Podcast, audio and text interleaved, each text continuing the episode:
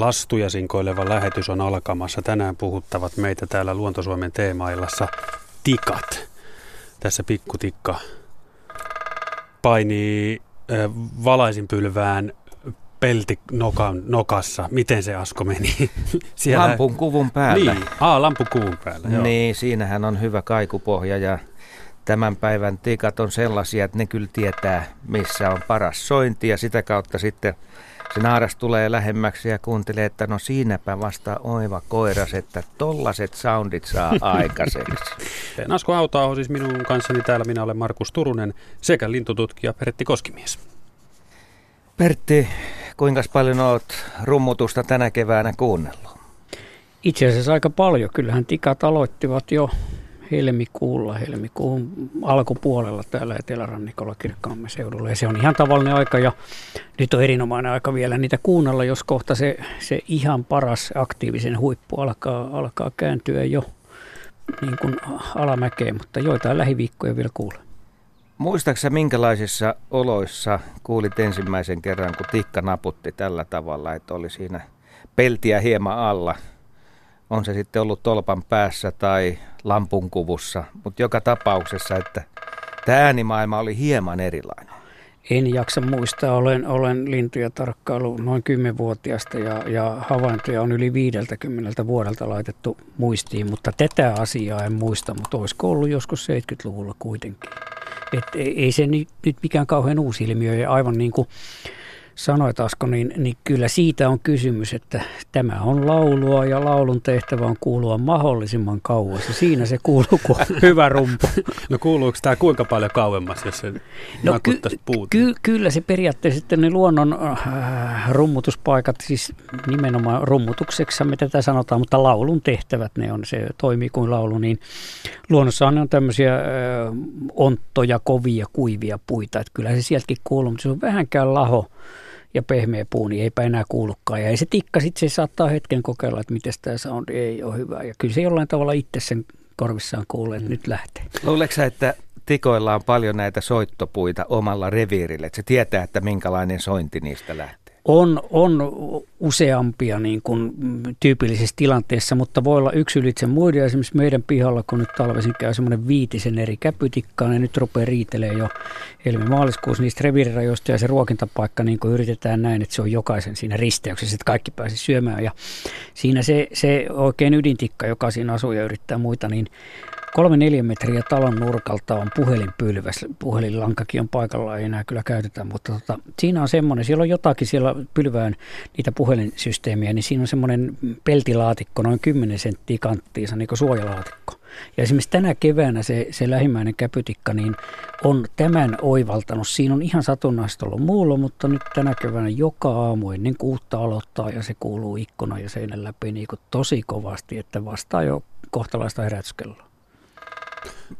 Ontto, tämmöinen peltilaatikko, siis idea ihan samalta tavalla kuin tässä lampun kuvussa. Niin ja sitten tikan nokka kestää sen. Se, ke, se, se, se, kestää, tuntuu kestävä.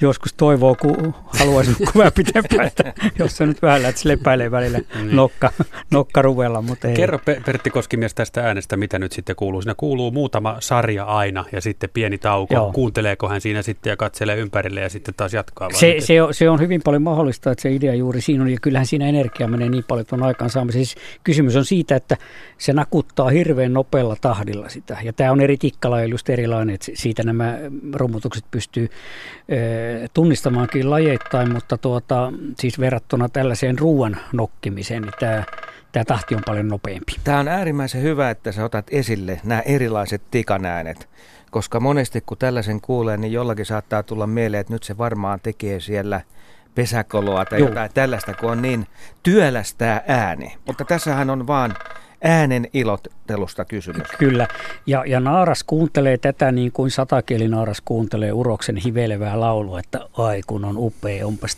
tässä rupeaa jo lempi nousemaan. Niin se on pikku, pikku naara mielessä, että tämä on maailman sulosin ääni. Näin keväällä, kun hormonit hyrrää.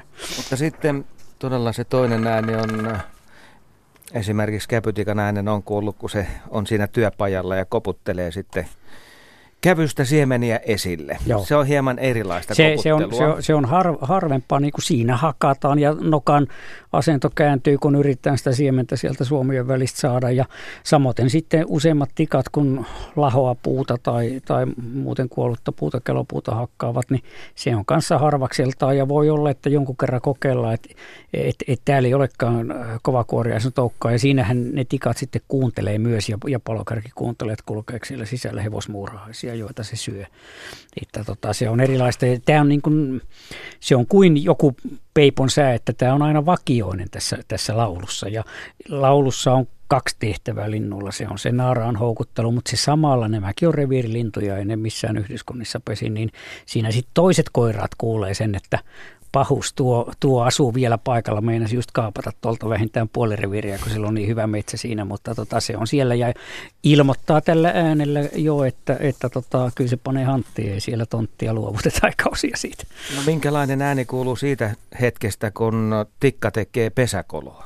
No se on useasti paljon niin kuin harvakseltaan vielä enemmän, että se tahti on se erilainen. Kuuluu. Ja se, se kuuluu ja se on vaihteleva, että siinä voi olla muutama koputus, sitten on vähän aikaa ja sitten taas, taas hakataan, mutta se on niin kuin hyvin vaihtelevasta tahdista tuleva, että se ei ole, ole semmoista säännönmukaista, niin kuin nyt pikkutikalla tämmöinen noin puolitoista sekuntinen on tämä rummutus pärrytykseksi sanotaan. Kun Tässä on tämmöinen... käpytikka työmaalla, eikö Joo. tämä kuulosta ihan siltä? Joo. Vähän epätahtista ja tota, riippuen nyt minkälainen se ruokapaikka käpytikkakin ihan hakkaa puun sisältäkin joskus, niin kuin tuossa oli käpytikan tota, tämä yhteysääni, tämmöinen kyk.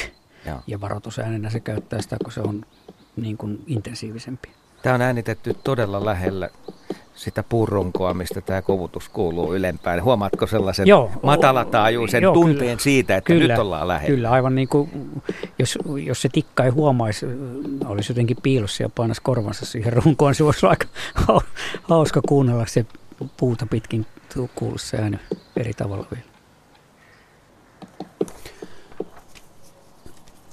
Radio.suomi.yle.fi on sähköpostiosoite, johon voit laittaa meille sähköpostia, kertoa tikkahavainnoista, kysyä ja ihmetellä ja tarinoida näistä kiehtovista linnuista. Siis radio.suomi.yle.fi. Esko Turusta kirjoittaa ja kysyy, että miksi tikat hakkaavat terveen oloisiin koihuun, koivuihin reikäriviä? Niitä on joskus monen metrin matkalla rungon ympäri. Se on yleistä varsinkin näin keväällä. Ne pyrkivät saamaan sieltä mahlaa jossa on paljon sokereita eli, eli energiaa. Se on, se on suorastaan hyvää ravintoa ja se on käpytikalle hyvin tyypillistä ja, ja sitä näkee muissakin lehtipuissa.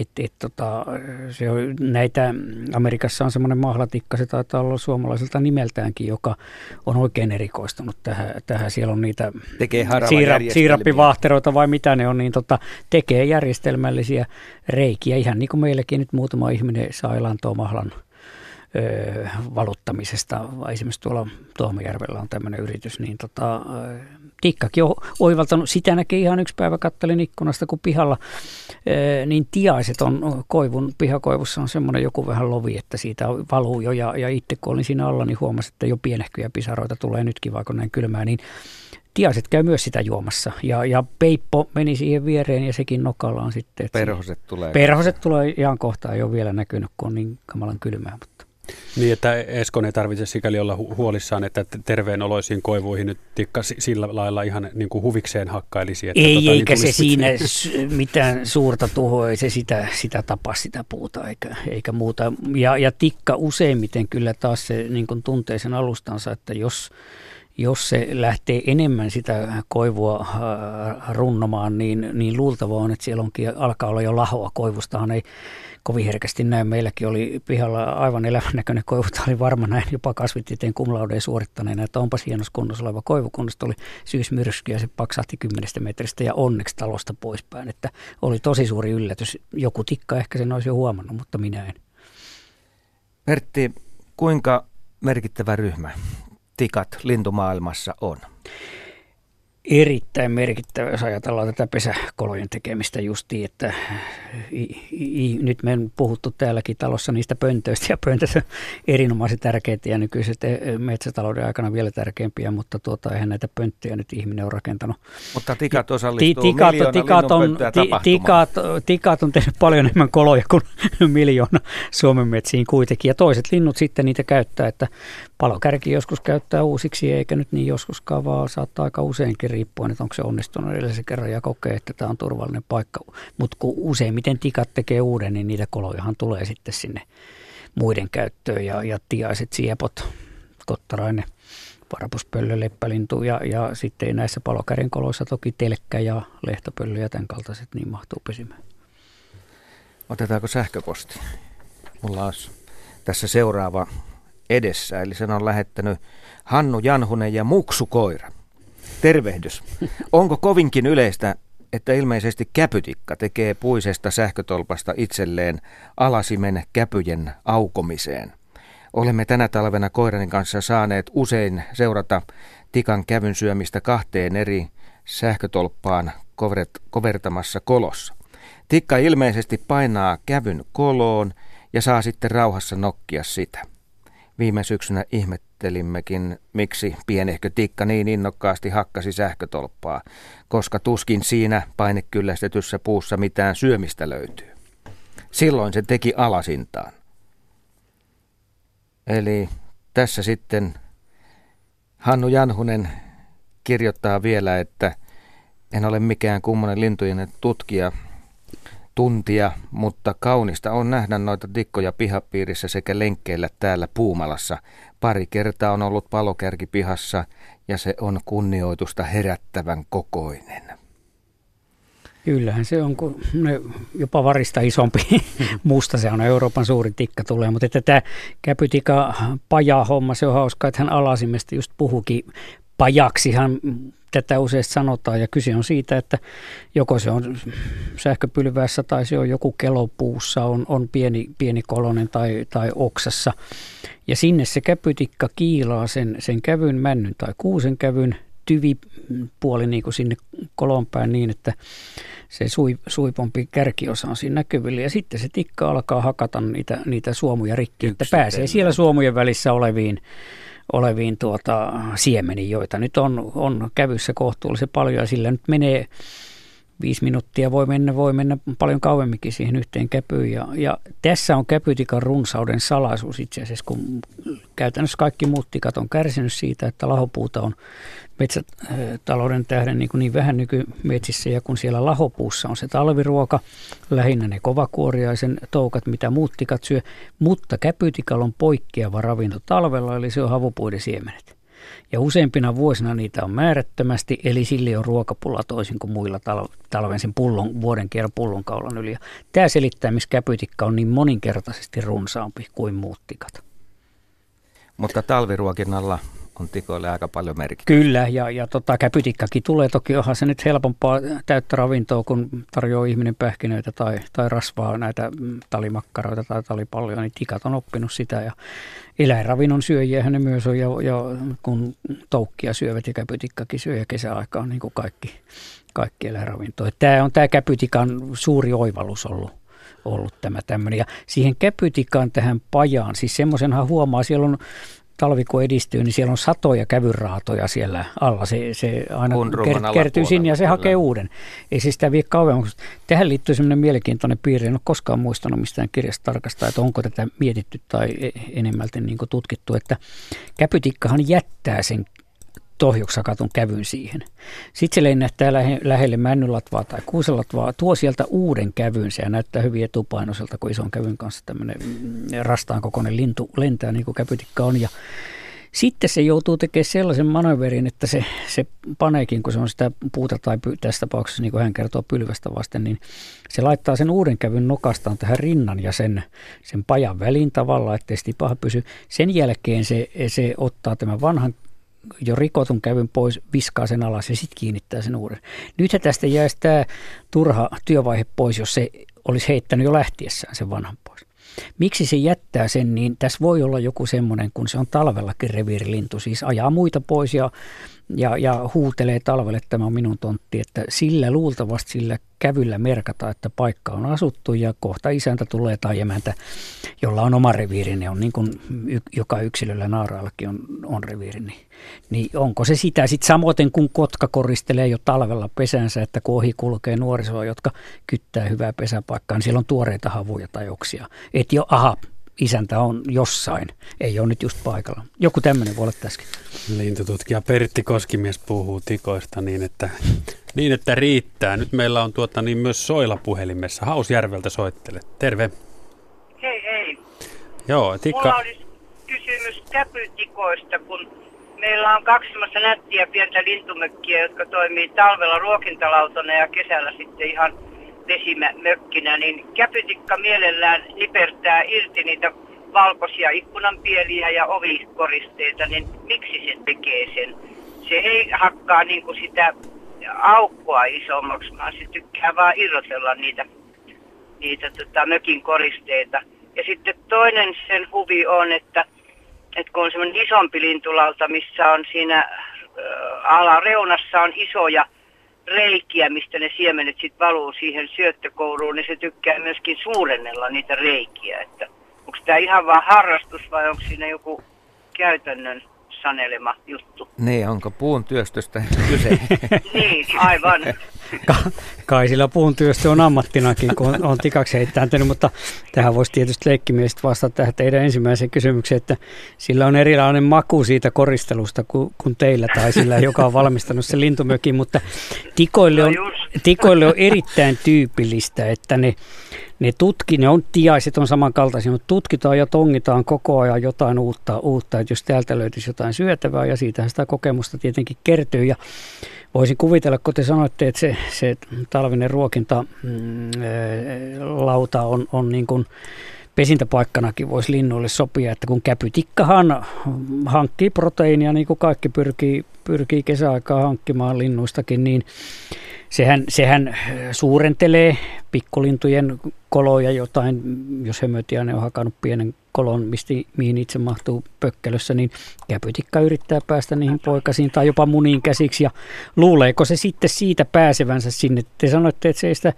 reikää suurenna, mutta e-, ehkä se sitten seuraava vaihe on sillä sekin. Ja, ja tämä auto, lintuautomaatin, ruokinta-automaatin kourun suurentaminen, niin käpytikkahan ottaa myös pähkinöitä pähkinäautomaateista ja, ja vie niitä mm, oksaa vasta ja siellä rupeaa niitä sitten hakkailemaan, että saa vähän pienemmiksi. Tai niin kuin minulla on semmoisen metalliverkon sisällä, se hakkaa siitä verkon siementen läpi, niin kyllä silloin se varmaan mielessä se tehokkaampi ruoan saanti sieltä, että vähän liian nihkeellä tahdilla tulee tai jotain siitä, siitä niin, valmiista joo. mitotuksesta. Mutta ylipäänsä niin kaikkia tutkitaan ja kokeillaan ja pengotaan, että kun on joku vanha kanto tai tai mm, uusi pökkelö kaatunut maahan tai jotain, niin kyllä se tikan silmään niin ottaa, että tässä on jotain, tästä voisi jotain hyötyä ja joskus, joskus hyötyy, sitten löytää jonkun apajan ja useasti ehkä ei. Just joo. Sitten olisi vielä harmaa päätikasta kysymys. Meillä hyvin harvoin se vierailee oikeastaan tänä talvena ensimmäisen kerran eilen, niin mistä se mahtaa pesiä, kun se kuitenkin säännöllisesti joka talvi jossain vaiheessa tulee ilahduttamaan?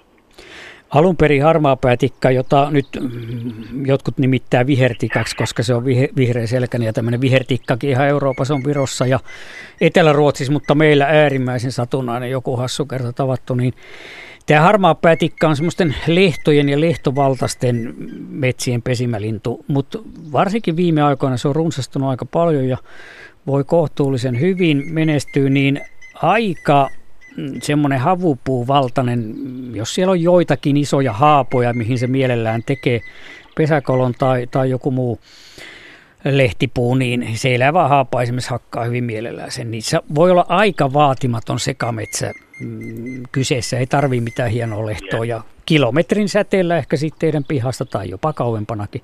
Talvisin käy, silloin aika iso se liikkuma Minulla sama homma, että pihalla on käynyt 27 talvea harmaa päätikka pari joka talvi ja, ja sitten ne pesi siinä puolen kilometrin kilometrin päässä.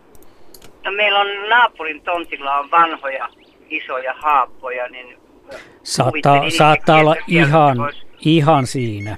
Ja, ja kun te sanoitte, että, että, että harvoin nähty, niin sehän käy paljon useammin kuin ihminen sen näkee. Että sille on tyypillistä, että käy aamuhämärässä, se käy iltahämärässä. Se on semmoinen vähän luikuri ja, ja vähän semmoinen ihmisarka, että kuikuilee puun takaa pitkään ennen kuin tulee. Ei kuuluttele itteensä, Paitsi nyt näinä viikkoina just tuota kuikutusta, mikä tuolta taustalla kuuluu, se on se soidihuuto kauas Joo. kuuluvaa. Ja nyt kun se alkaa pesiä, se on erittäin piilotteleva. Se on siellä pesälonkin hiljaa.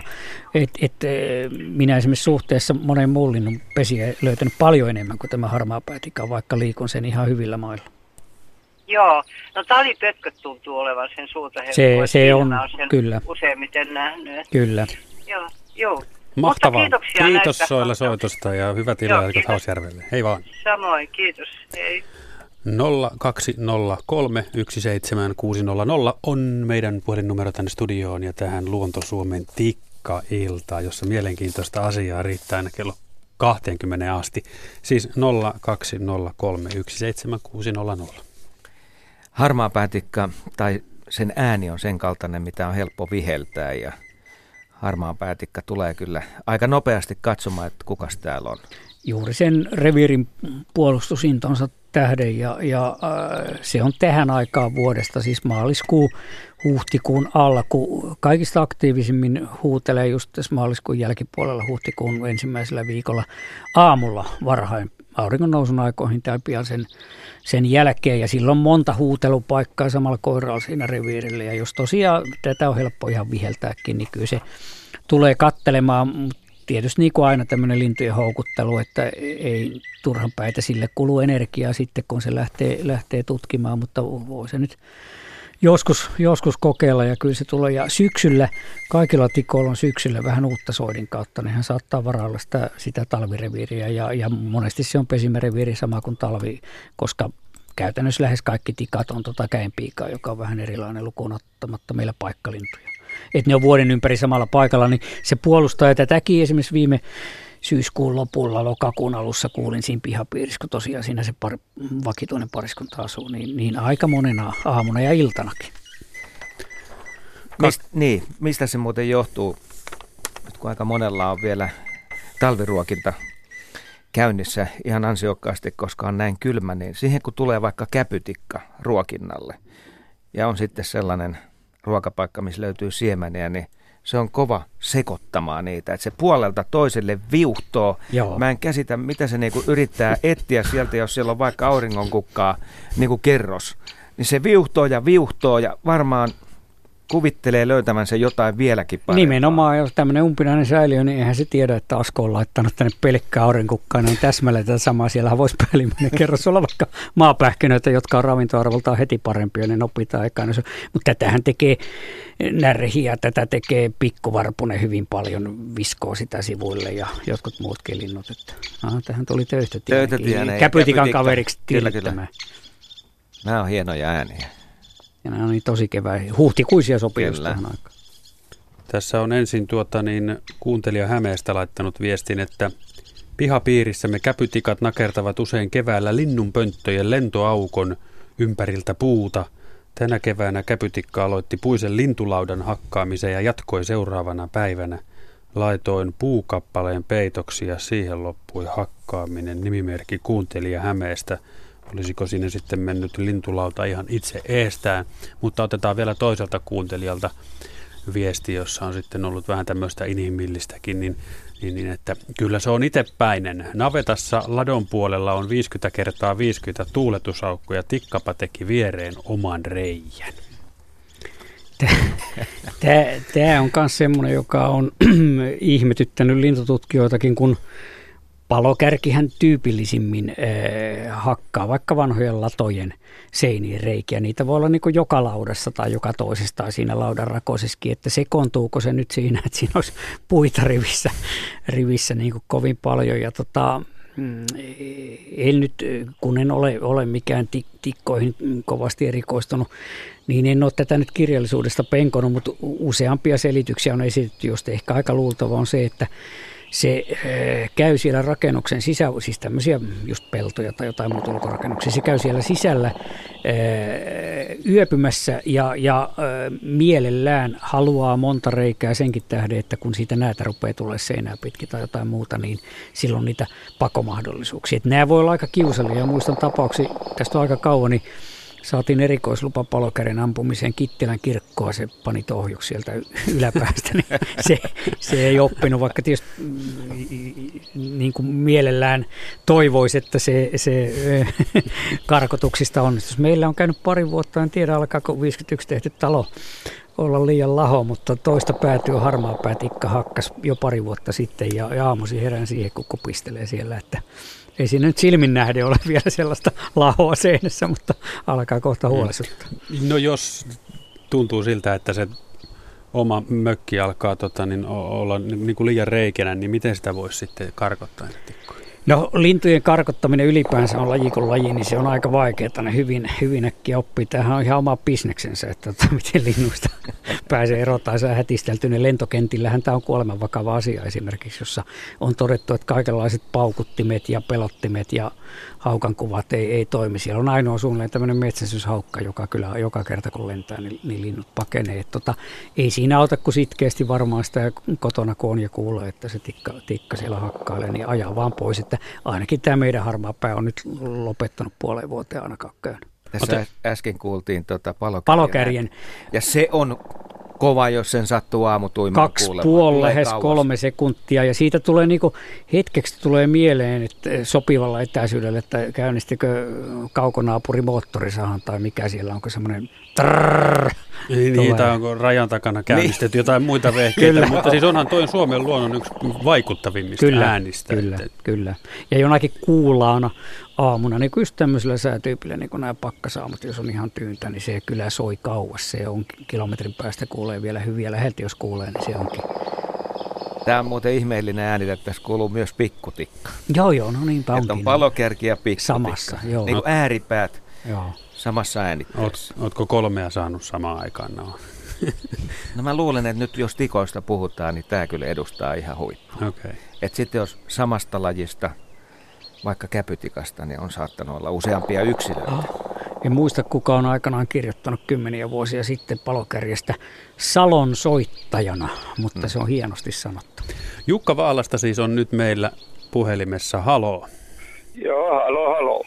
Joo, ole hyvä. Joo, tuota, tämmöinen asia, kun mä oon seurannut tuota tikkaa täällä mökillä mon, monia vuosia, niin tuota käpytikka, niin se isontaa näitä suuaukkoja yleensä vaan sen verran, että se pää mahtuu siitä.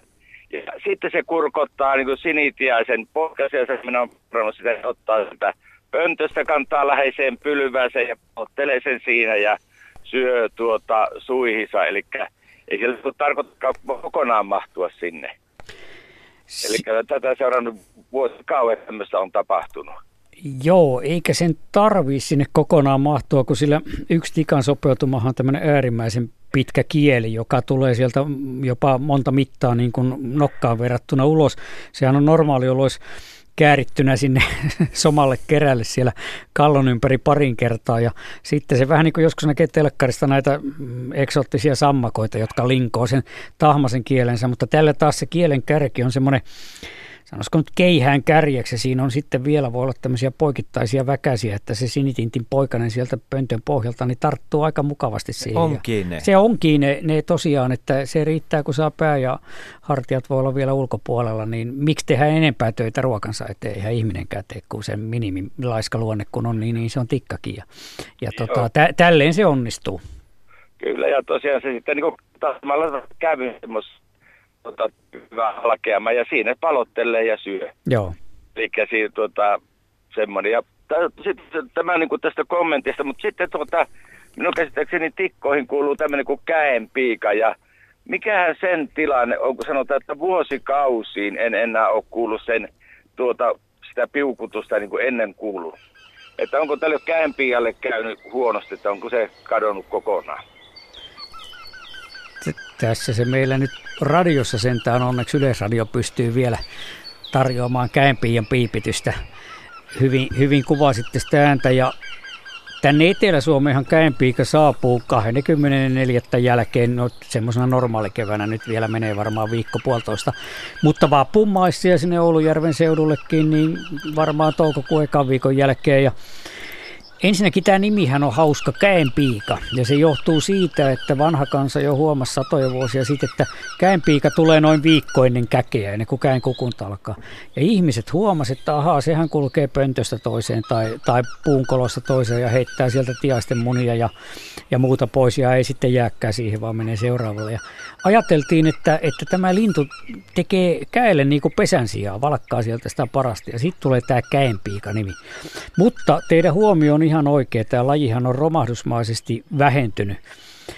Yksi syy on luultavasti tämmöisten avointen niittyjen, lämpimien niittyjen, jossa on, on hyvin paljon muurahaisia. Niitähän se syö maassa hyppien, niin niiden väheneminen, kun ei tämä nykyinen maatalous niitä tarvii. Mutta se on ainoa tikoistamme, joka muuttaa tuonne Saharan toiselle puolelle, Länsi- ja Keski-Afrikkaan, niin on huomattu, että lähes kaikilla näillä Saharan ylimenevillä linnuilla niin kannat on, on romahtamassa ja ilmeisesti se muuttomatka on niin vaarallinen ja alkaa olla niitä hyviä paikkoja siellä Afrikassa talvehtia niin vähän, että se voi olla pääsyy syy siihen. Mutta se on romahtanut ihan, että, että niitä on joitain, arvioida ehkä 15-20 000 pariskuntaa koko valtakunnassa, kun se oli moninkertainen määrä vielä 2-30 vuotta sitten. Joo, kyllä, kun sanotaan näin, että on se ainakin viisi vuotta, kun viimeksi kuuluu ääne.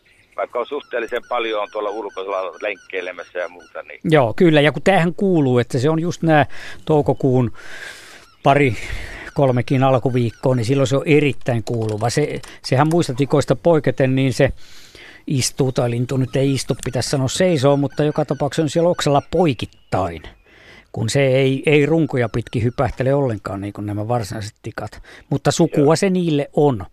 Kyllä se tikkoihin luetaan ja tota, se siellä lehtipuun latvassa pelloreunoissa tyypillisesti viihtyy. Tai piha, pihapiireissä, kun on kottaraispönttöä tai muuta, sen kokoisenhan se menee 4,5 sentin reikä, niin se, se mielellään semmoisen menee. Ja poikkee siinäkin, että ei se omaa koloa tee. Se tosiaan tarvii joko käpytikan kolon tai, tai sitten kottaraispönttö.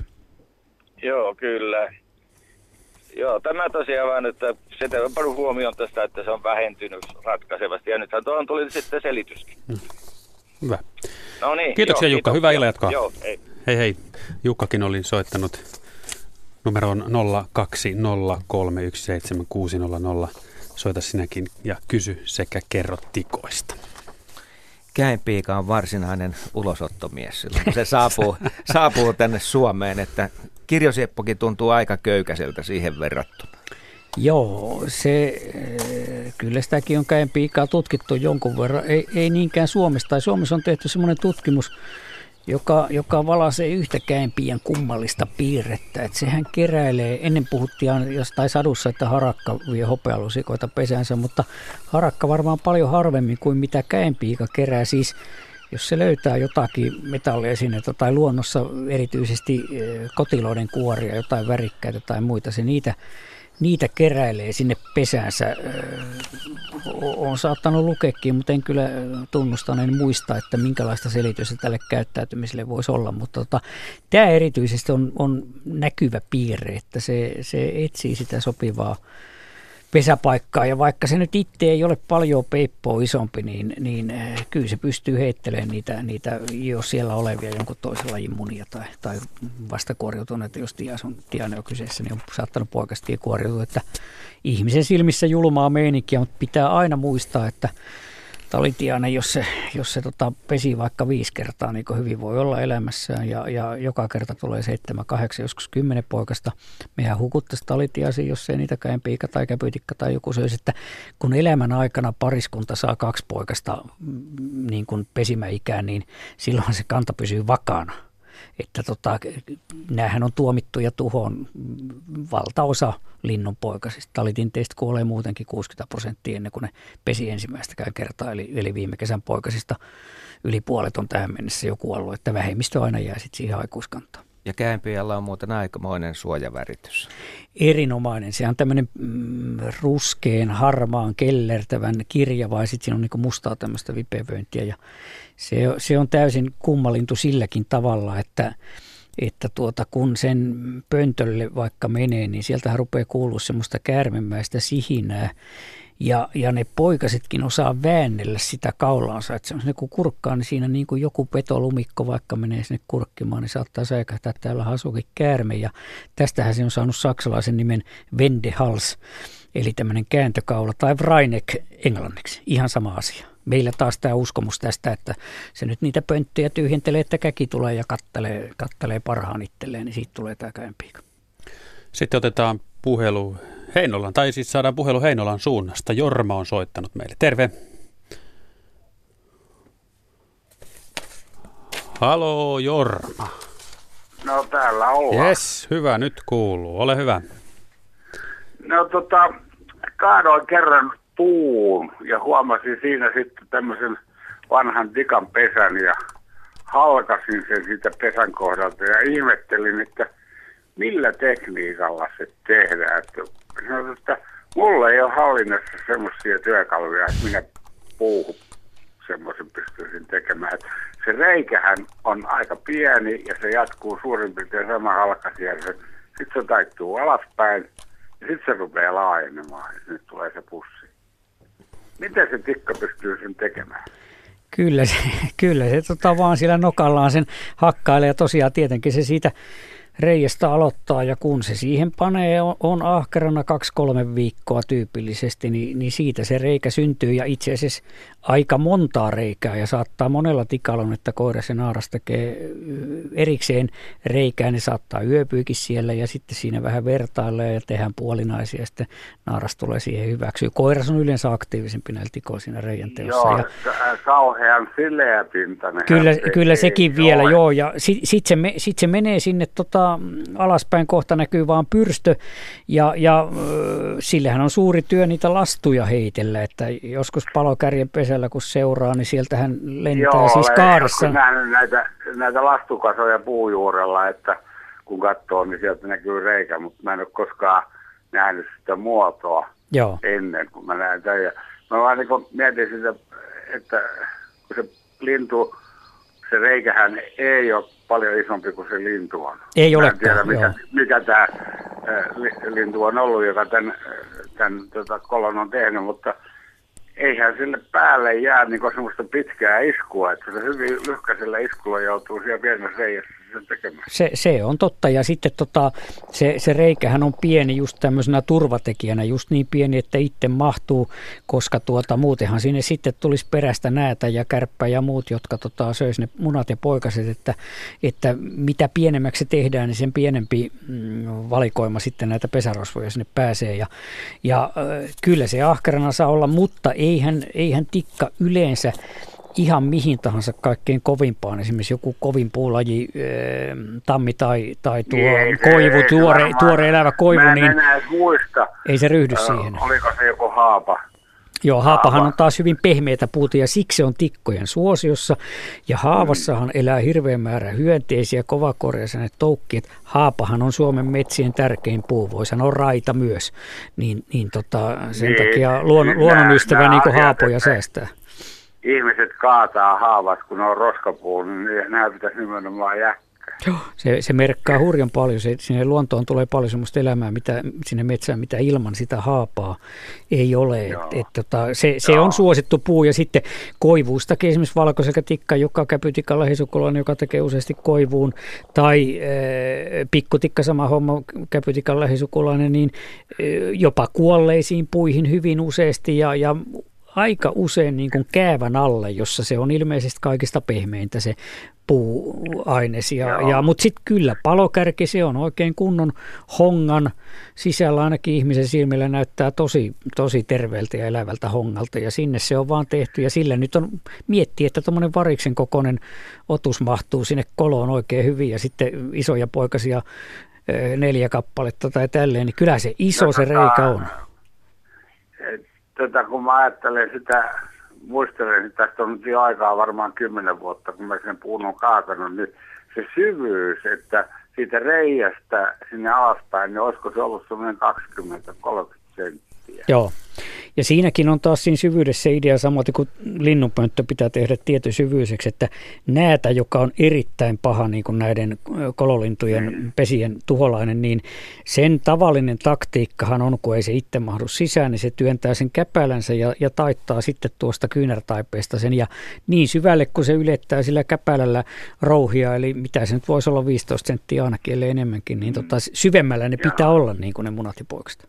Joo, et kyllä, kyllä ei ne linnut voi olla tyhmiä. Niin tässä evoluution kuluessa siis tikkoja arvioidaan maailmassa olleen 50 miljoonaa vuotta, niin on keretty rakentaa semmoinen tikka, joka ei ole enää tyhmä ja vain, vain viksut jäivät henkiin ja saivat poikasia. Että no se on... niin, sitähän se on se Turun jalostus on, että viksut jää henkiä ja tyhmät kuolee. Kyllä. Ne, ne ei jatka sukua.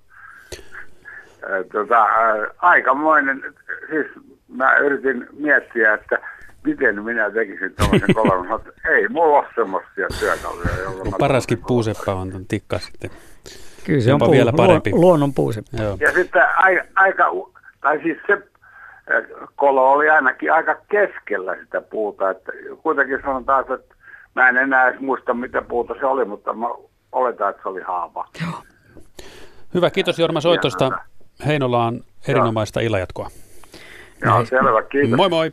Näihin pesäkoloihin kun päästiin, niin ihan vaan semmoinen lisänäkemys, että palokärkihan oli aikanaan just tämmöinen erämaiden syrjäseutujen lintu, että sitä ihan luonnehti, että se oli kaukana asutuksesta ja pelloista ja viljelyseuduista ja ja nyt on niin, että palokärjen parhaat paikathan ne on täällä lähiöiden metsissä ja kaupunkien puistojen laitteilla. Ja sitten kun ihmiset säästää pihapiireihin tämmöisiä maisemapuita, isoja haapoja tai honkia tai tämmöisiä, niin palokärjen pesä, jotta se mahtuu, niin se runkohan pitää olla semmoinen 40 senttiä vähintään, että todella saa, niin kuin hän sanoi, että, että riittävän keskelle sinne ja jää kuitenkin seinät vielä ehjiksi, ettei se puu esimerkiksi paksaa seuraavassa tuulessa siitä kohtaa poikki, niin, niin tota, palokärki ei talousmetsästä löydä pitäjämääriin enää Suomessa niin isoa puuta, että se pesä mahtus. Ja sen takia palokärki on muuttanut ihmisten ilmoille. Se on paljon näkyvämpi ja kuuluvampi lintu kuin mitä se oli esimerkiksi minun nuoruudessa, jolloin ne oli vielä tuolla takamailla enemmän. No se ei Seppo Rättykä aikanaan pelkällä kädellä heittänyt, vaikka jossain haastattelussa saattoi niin sanoakin. Miten stikalla, irtoaako se niskasta vai onko siinä koko koko pituus käytössä. Meinaat, kun tekee sitä koloa niin. saakka. Se, se on nimenomaan näin, että, että tikka on niin kuin erittäin lihaksikas äh, eläin. Se, silloin äh, kokoisekseen linnuksi poikkeava vahva ja tukeva luuranko. Esimerkiksi se tiedetään, että se rintalasta ja, ja nuo kylkiluut on kovin vahvat ja kaikki ne äh, nämä lihakset ja jänteet niin on poikkeuksellisen vahvat. Ja se nimenomaan ottaa sen, sen vääntömomentin sieltä ja varmaan pyrstöä myöten, että tota, tai, tai sieltä takapuolestaan, että tota, se, se on tehty tätä tätä puun käsittelyä varten, just sen, sen koko rakenne. Ja niin kuin on, että se, se on erittäin vanha linturyhmä, niin se on, yhä pitemmälle. Ja silloin kilpaileutuu tämmöisessä hommassa, koska ei oikein muita tämmöisiä ole, niin se, sen kun hallitsee hyvin, niin saa pitää kaikki ne resurssit, mitä sieltä puusta löytyy. Ja Tikan poikaset sitten pikkuhiljaa kasvaessaan harjoittelee ja kehittyy ja voimistuu tässä. Ky- kyllä se näin on, että ne aika äkkiä, hän eihän Tikan poikaset ole kaksi puoli, kolme viikkoa pesässä, mutta sen jälkeen toki emot ruokkii niitä vielä joitain viikkoja, mutta sitten se itsenäistyminen alkaa. Monesti kun katsoo tällaista rummutustapahtumaa, niin siinä selvästi huomaa, että tikan jalat on valtavan tukevat, eli se saa hyvän otteen. Ja sitten pyrstö on laitettu niin tiukasti puurunkoa vasten, että tämä vipuvarsi vapautetaan sitten kaikille joo, toiminnalle. Joo, kyllä, kyllä just näin. Sen pyrstöhän on, on ensinnäkin eh, hyvin jäykkä, ne, ne eh, sulkien nämä keskiruodot, niin, niin ne on poikkeavan kovat ja vahvat ja – myös ne niin sanotut höydyt siinä sen, sen keskiruodin ympärillä, niin sama homma. Ja nyt tikalla, kun on sulkasato, että se pyrstö vaihtuu, niin, niin ne, ne keskimmäiset sulat, jotka siinä on siinä tuen ottamisessa kaikista tärkeimmät, niin ne sitten vaihtuu viimeisenä, kun ne muut uudet sulat on siinä reunoissa sitten kasvanut, niin sitten heitetään ne ja kasvataan nopeasti siihen uudet. Että, ja, ja jalat on poikkeavan vahvat, että kun on silloin tällöin niitä rengastanut, niin sen irrottaminen lintuverkoston, se on vähän kuin haukan jalka, että se puristaa tosi vahvasti ja sitten sitten kun se kädestä puristaa kanssa, niin se kyllä tuntuu. Et siinä pysytään puurungossa silessäkin. Mitä sä sanoisit eh, tikkojen lentotaidosta. Nyt kun niillä on tällaiset kovat sulat, mitkä on oikeasti hyödyntää tikkaa, kun liikutaan puussa, palokärkiäkin kun katsoo, niin välillä tuntuu siltä, että hyvä, että se ilmassa että kohta se tippuu. Niin, että kohta se tippuu. Se on sen näköinen kuin se viukko. Joo, semmoista hoippuvaa. Kaikilla tikoilla on, on tämmöinen aaltomainen lento. E, muistuttaa vähän närhenkin lentoa, samanlaista vaappumistahan se on. Ja, ja e, eihän, kun ei, tää, täällä on sitten ihan erilainen höyhenpuku, kun tämä ei koloja kaiva eikä puurungolla touhu. Tämä käenpiika, joka menee sinne Saharan taakse, niin sillä on semmoinen normaalimman pienen linnun höyhen asu, mutta näillä, näillä muilla varsinaisilla tikoilla niin, niin se höyhen puku, nokka, luusto, lihaksisto, jalat, mm, pyrstörakenne, kaikki on, on niin kuin viimeisen päälle tätä hommaa varten tehty. Ennen merisätä on minuutti aikaa. Auli kysyy, että ö, ovatko tikat rauhoitettuja? Tikat on rauhoitettu ja siinä niin kuin lähes kaikki meidän muutkin lintumme. Että vaikka se nyt niin kuin meilläkin, meillä tuota, häiritsee sitä peltilaatikkoa hakatessaan, niin kyllähän sitä nyt saa sievästi käydä pyytelemässä, että voisitko poistua ja läpsyttää vähän käsiä ja poistuuhan se viideksi minuutiksi. Mutta tota, ei sitä saa haulikolla mennä siihen tilannetta ratkaisemaan. Jatketaan vähän saariston hengessä. Silloin kun tikoilla on kova vaellus, niin saarit, saaristoa myöten tikkoja nähdään ja paljon. Joo, että vaikka äsken sanoin, että vain tämä käenpiika muuttaa, niin tikoilla on tämmöistä vaellusta. Vaellusero on muutosta siinä, että sitä ei ole joka syksy, se on epäsäännöllistä, sen pituudet vaihtelee, siihen osallistuva lintujen määrä vaihtelee ja niin päin pois. Ja hyvin tyypillistä se on käpytikalla, että, että pari kertaa kymmenes vuodessahan sekä männyllä että kuusella on käpykato. Jos se sattuu samaan talveen. Ja varsinkin edellisenä vuonna on ollut hyvä lämmin kesä ja paljon poikasia, niin silloin kun ravintopula uhkaa, tikka näkee sen siinä, kun ihminenkin taha käpyjä ei paljon tuu, on liikaa porukkaa niin kuin siihen metsän antimiin nähden seuraavaa talvea varten, niin käpytikat lähtee vaellukselle jo heinäkuun alussa, niitä lentää vähän joka ilman suuntaan, mutta kyllä se Suomessa niin ohjautuu rannikolla varsinkin niin lännen lounaan puoleisiin suuntiin ja, ja semmoisina syksyinä ja alkutalvena niitä tikkoja on tuolla ihan voi olla ulkoluodolla, että suunnilleen kalliota koittaa aina kertaa. Ja kaikilla, tätähän on tiaisilla ja pöllöillä ja tilhilläkin se on vähän vaelluslintu enemmän kuin muuttolintu. Ja, ja, ja kyllä ne vaelluslinnut sitten pyrkii siinä talven seuraavan alkukevään kuluessa takaisin, mutta iso osahan sinne vierailemaalle sitten outoihin oloihin niin kuin hukkuu ja, ja voi mennä monta vuotta, että sieltä sitten joku taas kotiseudulle ja kun täällä ei sinä talvena ole ruokaa, niin pakko olla jossain muualla. Ja tämä näkyy siinä, että käpytikan parimäärä huonona vuonna se voi, voi olla joku 100 000 pari Suomessa hyvänä, 3 400 000 pariskuntaa. Että käpy, talven käpysatomäärää paljonko niitä esimerkiksi seuraavana kesänä on. Mutta silloin kun tällainen kova vaellus on, niin parhaassa tapauksessa tikkoja on erittäin runsaasti. Ja, ja kun ne on maalintuja, ne, ne pelkää merta, niin ne pyrkii niemen nokkia viimeisiin myöten ja sitten saarionoja pitkin, niin joku Porkkalan kärki, Hankoniemen kärki, tämmöiset on paikat, missä niitä näkee ihan kummallisissa paikoissa. Tässä pari vuotta sitten oli jopa palokärki, joka on niitä ehdottomimpia paikkalintuja, eli pysyy sillä muutaman neljä kilometrin reviirillään koko ikänsä, niin palokärkiä oli Hankoniemen kärjeskin taisi parhaana päivänä olla kymmeniä. Ne on tyypillisesti nuoret linnut, jotka lähtee kokemattomat ja erityisesti nuoret naaraat on semmoisia, joita enemmistä siinä vaellusporukassa on. Nyt voidaan hieman riipasta valkoselkätikkaa nekin vaeltaa.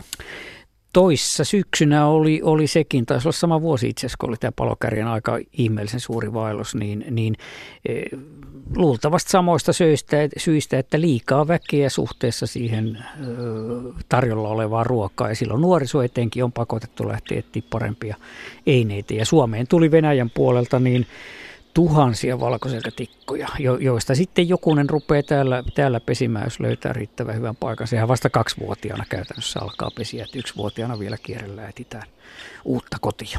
Tässä on valkoselkätikka taustalla ja se on hieman pehmeämpi. Henno, henno, hennompi, pehmeämpi, ei kuulu ollenkaan niin terävänä ja sanoisiko vihasen oloisena niin kuin käpytikan. Mutta viimeistään siinä vaiheessa, kun poikaset pääsee ääneen, niin silloin kyllä paljastuu, että missä tikka Missä pesi. tikka pesi ja, ja, ja kaikista kovaäänisimpia on tietenkin palokärki, käpytikka, käpytikka ja, ja pikkutikka, mutta tässä poikkeaa valkoisetikka, ne on erittäin hiljaisia pesässäkin ja isoina ja, ja häviää sitten melkein kun tuhka tuulee, kun ne lähtee kolosta. Sen pesä on vaikea löytää edes poikasvaiheessa. Mutta nämä on valkoselkätikan poika. Joo, lähe, läheltä kuuluu. Läheltä on äänitetty ja siinä on kappale suomalaista tikkahistoriaa tietyllä tavalla.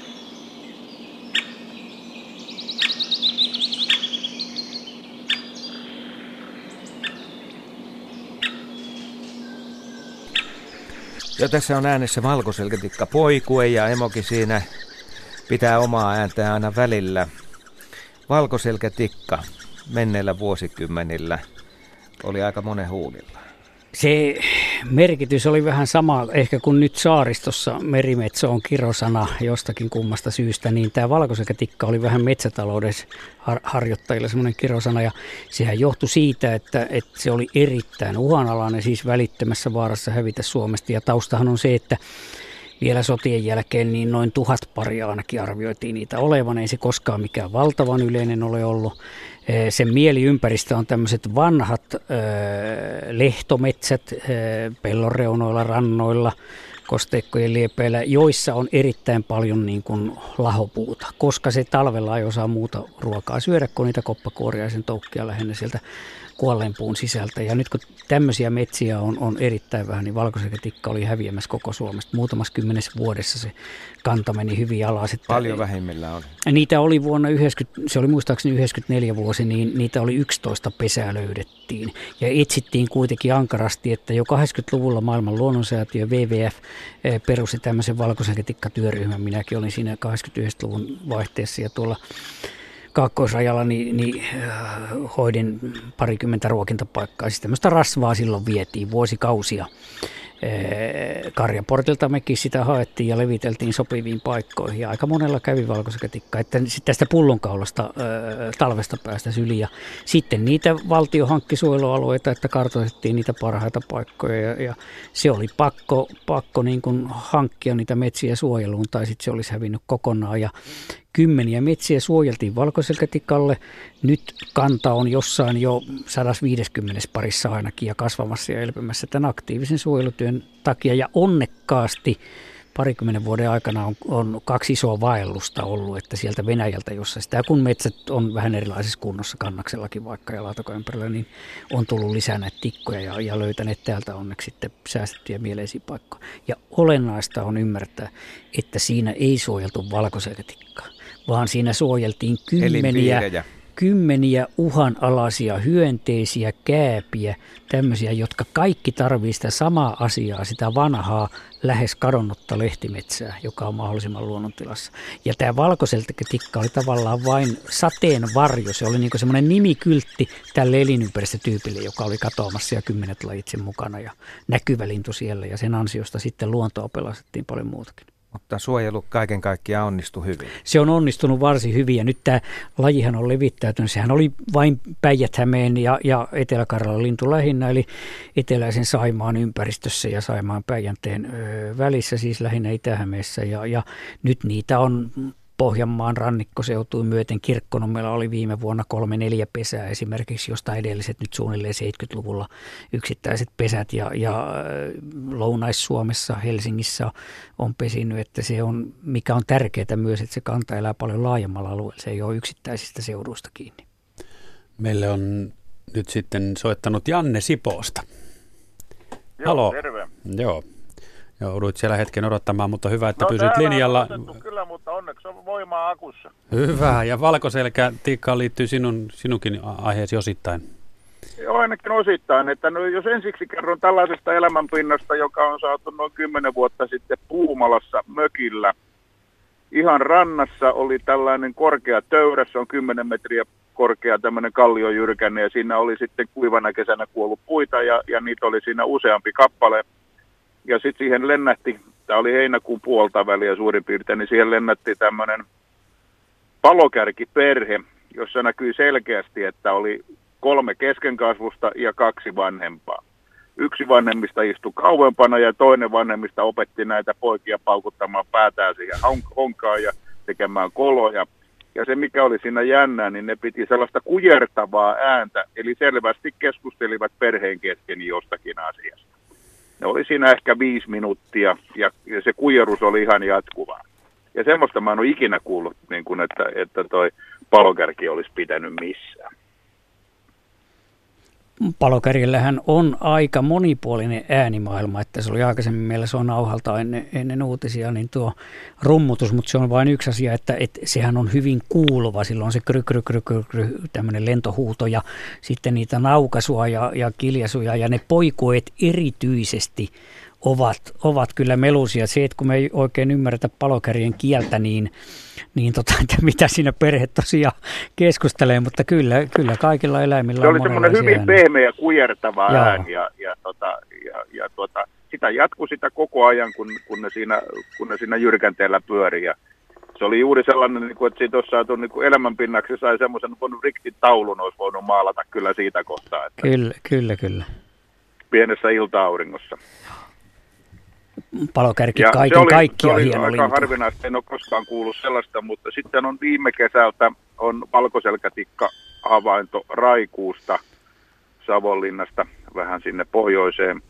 Ja, ja tota, sillä tavalla vastasitkin jo tuossa, että siellä on ollut vaellus käynnistä, että Venäjän rajalle on noin 40 kilometriä. Joo, Ja mä näin siellä valkoselkätikan ensiksi, naaras oli, oli paukuttamassa kantoa ja, ja pyöri siinä hirveän pitkään ja mökin terassilta sai seurata kiikareilla ja, ja tota, sitten myöhemmässä vaiheessa löytyi myöskin koiras reviirirummutuksella ja, ja, ja tota, mä en ollut sitä koskaan kuullut. Mä ihmettelin, että onpas toi käpytikka väsynyt, kun se, kun se paukutti siellä, niin se oli vähän niin kuin käpytikka mollissa sen paukutus ja, ja, Kyllä. tota, ja siihen mä sitten vähän havahduin ja sitten mä kyllä opin sen erottamaankin, että mä kävin aina illalla katsomassa, kun mä näin, että kuulin, että siellä se paukuttaa. Ja se on semmoinen talousmetsä, avohakkuu ollut lähes, ja sinne on jätetty sitten siemenpuita pystyyn, ja nehän ei hirveän montaa vuotta oikein hengissä taho pysyä, niin niitä pystyyn kuivaneita siellä on sitten aika paljon. kyllä. Ja, ja tämä aika paljon Ja- tämä sellaisesta maa, maapuillakin liikkuu, että kun kaatuu sitten Joo. myrskyssä tai muuten ja alkaa lahota, niin se on ihan siellä jalkamiehenä. siellä. Joo, juuri näitä oli siellä ja, ja tota, siitä mä nyt sitten päättelin, että ne pesi siinä, kun, kun tota, se koiras rummutti hyvin samassa paikassa, ihan kahden kolmessa samanlaisessa puussa ja muutaman kymmenen metriä alueella ja sitten naaras katosi näkyvistä. Joo. Tämä kun te sanoitte, että, että, aika, hyvä, aika hyvä tilanne siellä. Hy, hyvä, hyvä elämänpinna siinä mielessä ensinnäkin, että eihän niitä kovin montaa sataa Suomessa kuitenkaan ole nähtäväksi. Ja sitten, sitten tosiaan tästä äänestä, niin että käpytikka mollissa, niin se on semmoinen rauhallisempi ja vaisumpi, mutta, mutta pitkälti yli kaksi kertaa pitempi, että puolitoista jopa kaksi sekuntia pitkä. Ja näillähän niin kuin kaikilla tikoilla, niin koiras ja naaras rummuttaa molemmat, että, että koiras on aktiivisempi ja sillä on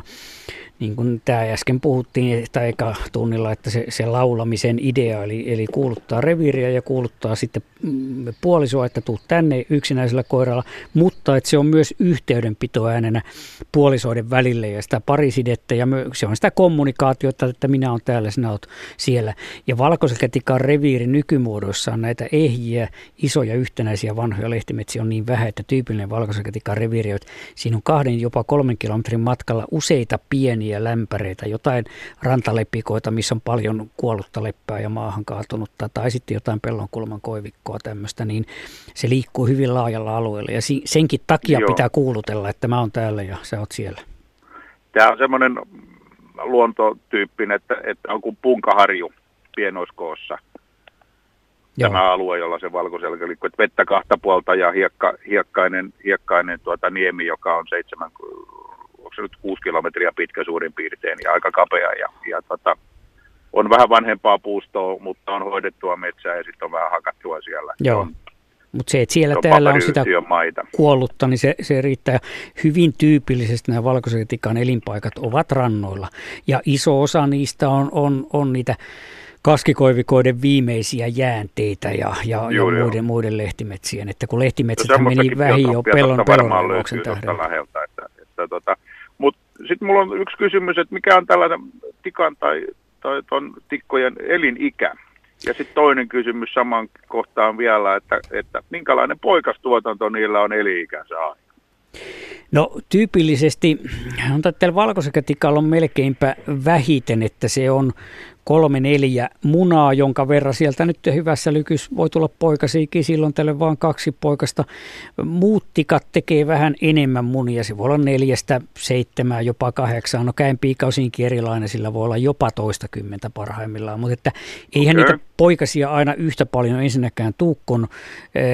Munia on noin keskimäärin ja kyllä näilläkin tietenkin osa pesinnöistä tuhoutuu. Se voi olla, että joku pitkä koipinen näätä sinne ylettää tai emohan voi aina lentää ikkunaa päin ja siinä käy sitten huonosti ja, mm. ja muita syitä, että ei toki samaa määrää tukko munitaan. Ja e, tikkojen, kuten kaikkien muidenkin lintujen elinikä vaihtelee hyvin paljon, että keskimääräinen tikka nyt ei välttämättä montaa vuotta elä, mutta ennätyksellinen tikka niin pitkälti toistakymmentä vuotta. Ja tästä valkoisesta tikasta okay Eh, olisiko siinä nyt joku 15-16 vuotta? Olen Punkaharjulla rengastanut semmoisen tikaa, joka taitaa olla Suomen toiseksi tai kolmanneksi vanhin, ja se oli jotain 10-11 vuoden luokkaa, mutta se vanhin on vielä monta vuotta vanhempi näistä valkosekatikoista. Yleensähän on niin, että mitä isompi eläin, sen pitemmäksi, pitemmälle iälle se, se elää, mutta että kyllä toistakymmentä vuotta tikalle on ihan, ihan moni yksilö saavuttaa semmoisen. Ja sitten, että paljonko siinä tulee poikasia, sehän on luonnossa erittäin Eh,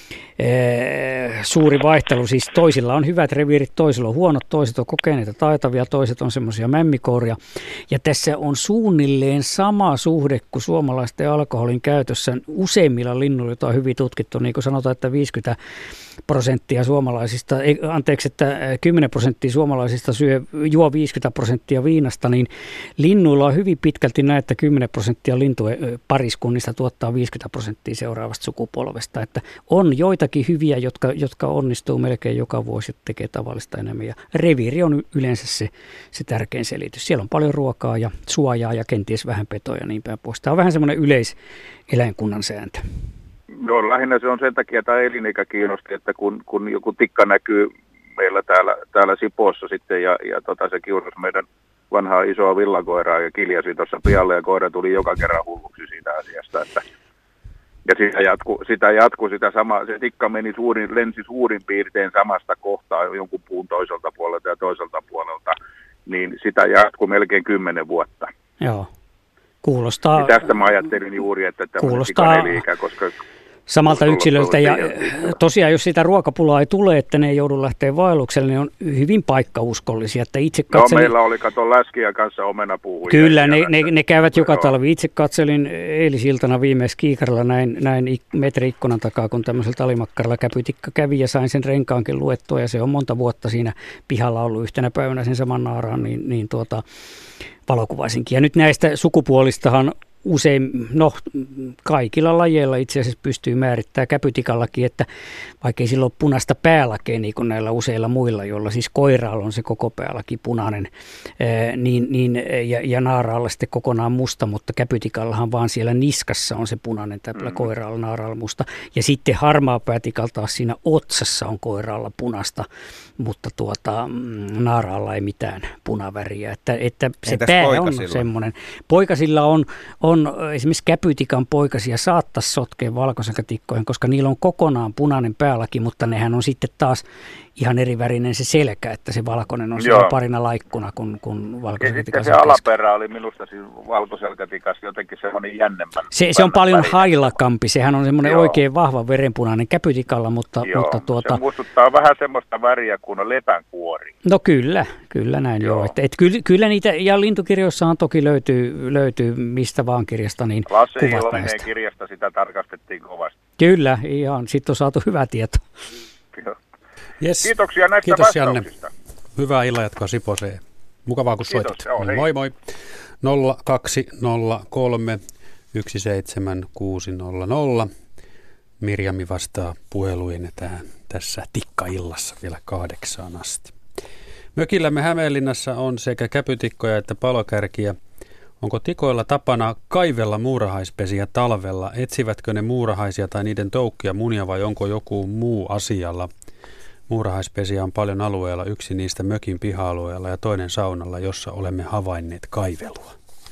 Hyvin usein äh, saa semmoisia kysymyksiä, että meidän mökin takapihalla on varmaan käynyt karhu, koska siellä on muurahaiskekoa kaivettu. Pitää muistaa, että huikeasti todennäköisempi on mäyrä ja palokärki ennen kaikkea, että tikat nimenomaan nämä muurahaiset ja muurahaisen munatkin on on, ja varsinkin esimerkiksi käenpiialla, niin ne muurahaisen munat, just jo, jota nyt on aika pientä syötävää, kun miettii, mutta niitä on sitten taas pesässä todella paljon, niin, niin kyllä ne on ihan sitä hyvin tärkeää ravintoa. Ja puussa olevat asuvat hevosmuurahaisethan on kuuluu ihan palokärjen pääravintoon, ja, ja tuossa aikaisemminkin, kun oli palokärjestä asiaa, niin tuli mieleen jo kymmeniä vuosia sitten, Suomen maastoornitologian varmasti ehdoton ykkönen Pentti Linkolla näissä luonnonsuojelukirjoituksissaan kirjoitti, että kun ihminen aina omaa erinomaisuutta, että hän on niin yli, ylimmäinen laji, niin, niin tuota, mm, mainostaa, niin jos asiaa kysyttäisiin palokärjeltä, niin se varmaan vastaisi, että paras ja pisimmälle kehittynyt laji on se, joka löytää murhaiskeon metrisen lumihangen alta.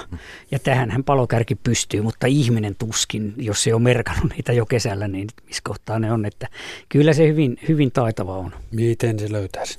Se on katselu varmaan kanssa kyllä kesällä valmiiksi, että tuonne kannattaa mennä. Ja sen, sen nokka, nokka on niin vahva, että tietenkin enemmän sitten kun ne lumet sulaa, niin se rupeaa kaivelemaan. Muurahaisethan on syvällä, mutta erityisesti siinä vaiheessa, kun nämä, nämä tuota alkaa heräillä, niin siellä, siellä ruvetaan kaivelemaan pesää. Ja nyt näitä erityisiä sopeutumia tikoilla, niillä on esimerkiksi paljon vahvempi ja paksumpi kestävämpi iho kuin tavallisen linnulla, jolla sanotaan pikkulinnulla, se on melkein paperinohut.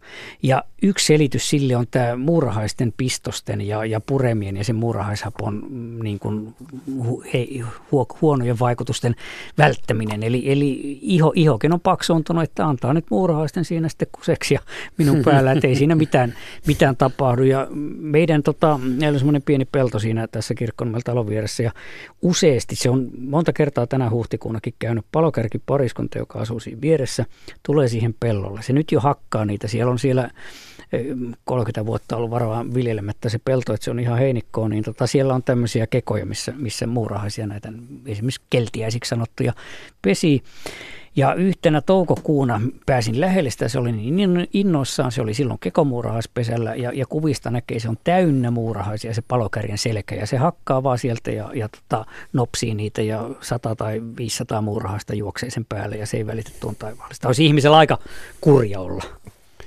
Minä, Asko ja moni muu radion kuuntelija. Saamme kuunnella aika vaikuttuneena perit, lintututkija Pertti Koskimiehen puhetta tikoista. Nyt meillä on Jorma Torniosta linjalla. Terve Tornioon. No terve, terve. Mitä tikka-asiaa olisi? No, kysyisin käpyytikan aggressioista. Meillä on mökki tuolla Suomutunturilla, eli napapiirillä, ja meillä on siinä muutama lintujen ruokitapaikka ja 15 linnunpönttöä siinä omaksi iloksi rakenneltu ja seurattu niitä tuossa 25 vuotta. Ja viime talvena kovilla pakkasilla, yli 30 pakkasella, niin semmoinen ilmiö huomattiin, että siinä joku käpytikka perusti reviirinsä siihen lintu, pikkulintujen ruukintapaikalle. Toki ne ovat itse käyneet niitä talipötkyjä siinä syömässä, mutta pikkulinnut söi enemmän noita auringonkukan siemeniä.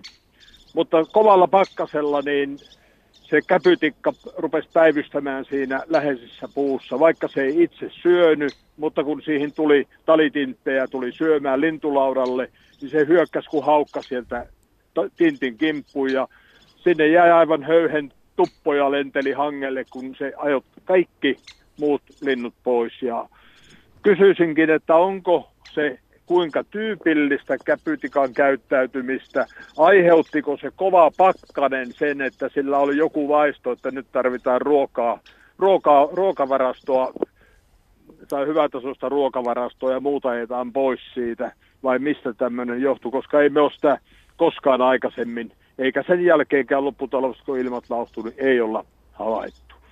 Tämmöinen käyttäytyminen on aika poikkeuksellista, että se on noiden tinttien perään näin kovasti. Ei ihan tavatonta, enkä nyt oikein, en ole ihan vastaavasta kuullut enkä itse nähnyt, mutta että siis jos ajatellaan käpytikan niin sanottua luonnetta näin inhimillisen termein, niin sehän on semmoinen ärhäkkä just niin kuin sanotte, voi sanoa, että se on aggressiivinen. Yleensä se kohdistuu lajikumppaneihin, eli helmikuulla joku aurinko nousee korkeammalla ja hormonit alkaa hyrrätä ja sitä pesimäreviiriä pitää ruveta sinne oikein töintuskin puolustamaan, niin esimerkiksi meillä oli yksi käpytikka viime kevään sekä tänä kevään, ehkä sama, en saanut sitä rengasettua, onko se sama vai ei, mutta ajo kaikkia mahdollisia käpytikkoja, että se päivät kuluu siinä ja se kerennyt itsekään syömään.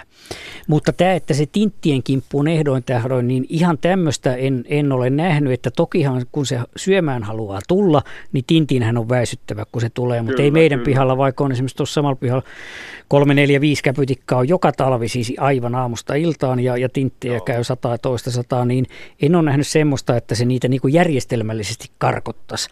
Mutta tuossa voi olla jotain, että, että tämä yksi täällä yksilöillä on testosteronia vähän enemmän, linnuissahan on yksilöitä ja toiset on paljon aggressiivisempia kuin toiset, siis lajista, kuin, lajista riippumatta, että jotain tämän kaltaista, sillä ei se nyt ajattele, että ahaa, nyt on selsiukset tämmöiset, tässä täytyy kaikki mahdollinen nyt varailla niin kuin itsellensä, ettei syö sitä vähemmäksi. Ei se, ei se lintu nyt ihan näin toimi, mutta kyllä se vaistotoimintojen kautta lopputulema saattaa olla tämän kaltainen, mutta ei ole yleistä, että se, se näiden niin kuin tällä tavalla tekisi. Ja, ja sitten kyllä silläkin on, on isäntänsä, että harmaa päätikka, joka on isompi, niin jos käpytikka on siinä, siinä mm, tuota, talipallolla, niin harmaa kun lennähtää lähellekin, niin, niin käpytikka lähtee. Ja toisaalta meillä esimerkiksi kaikki mahdolliset mustarastaat, niitä on 15-20 eri yksilöä, niin ne on oppinut syömään nyt viime talvena näillä talimakkaroilla, niin mustarastas, joka lennähtää ja tintit väistää, niin kun käpytikka tulee, niin mustarastas taas väistää. Se on niin määrätietoista se, se Joo, tika, kyllä me, me ollaan huomattu sama, meillä on kuukkeleita on siinä, siinä monenkin eri reviirin kuukkeleita, niin käpytikat kun tulee, niin kuukkelit väistää. Joo, se tulee ja, kuin isäntä.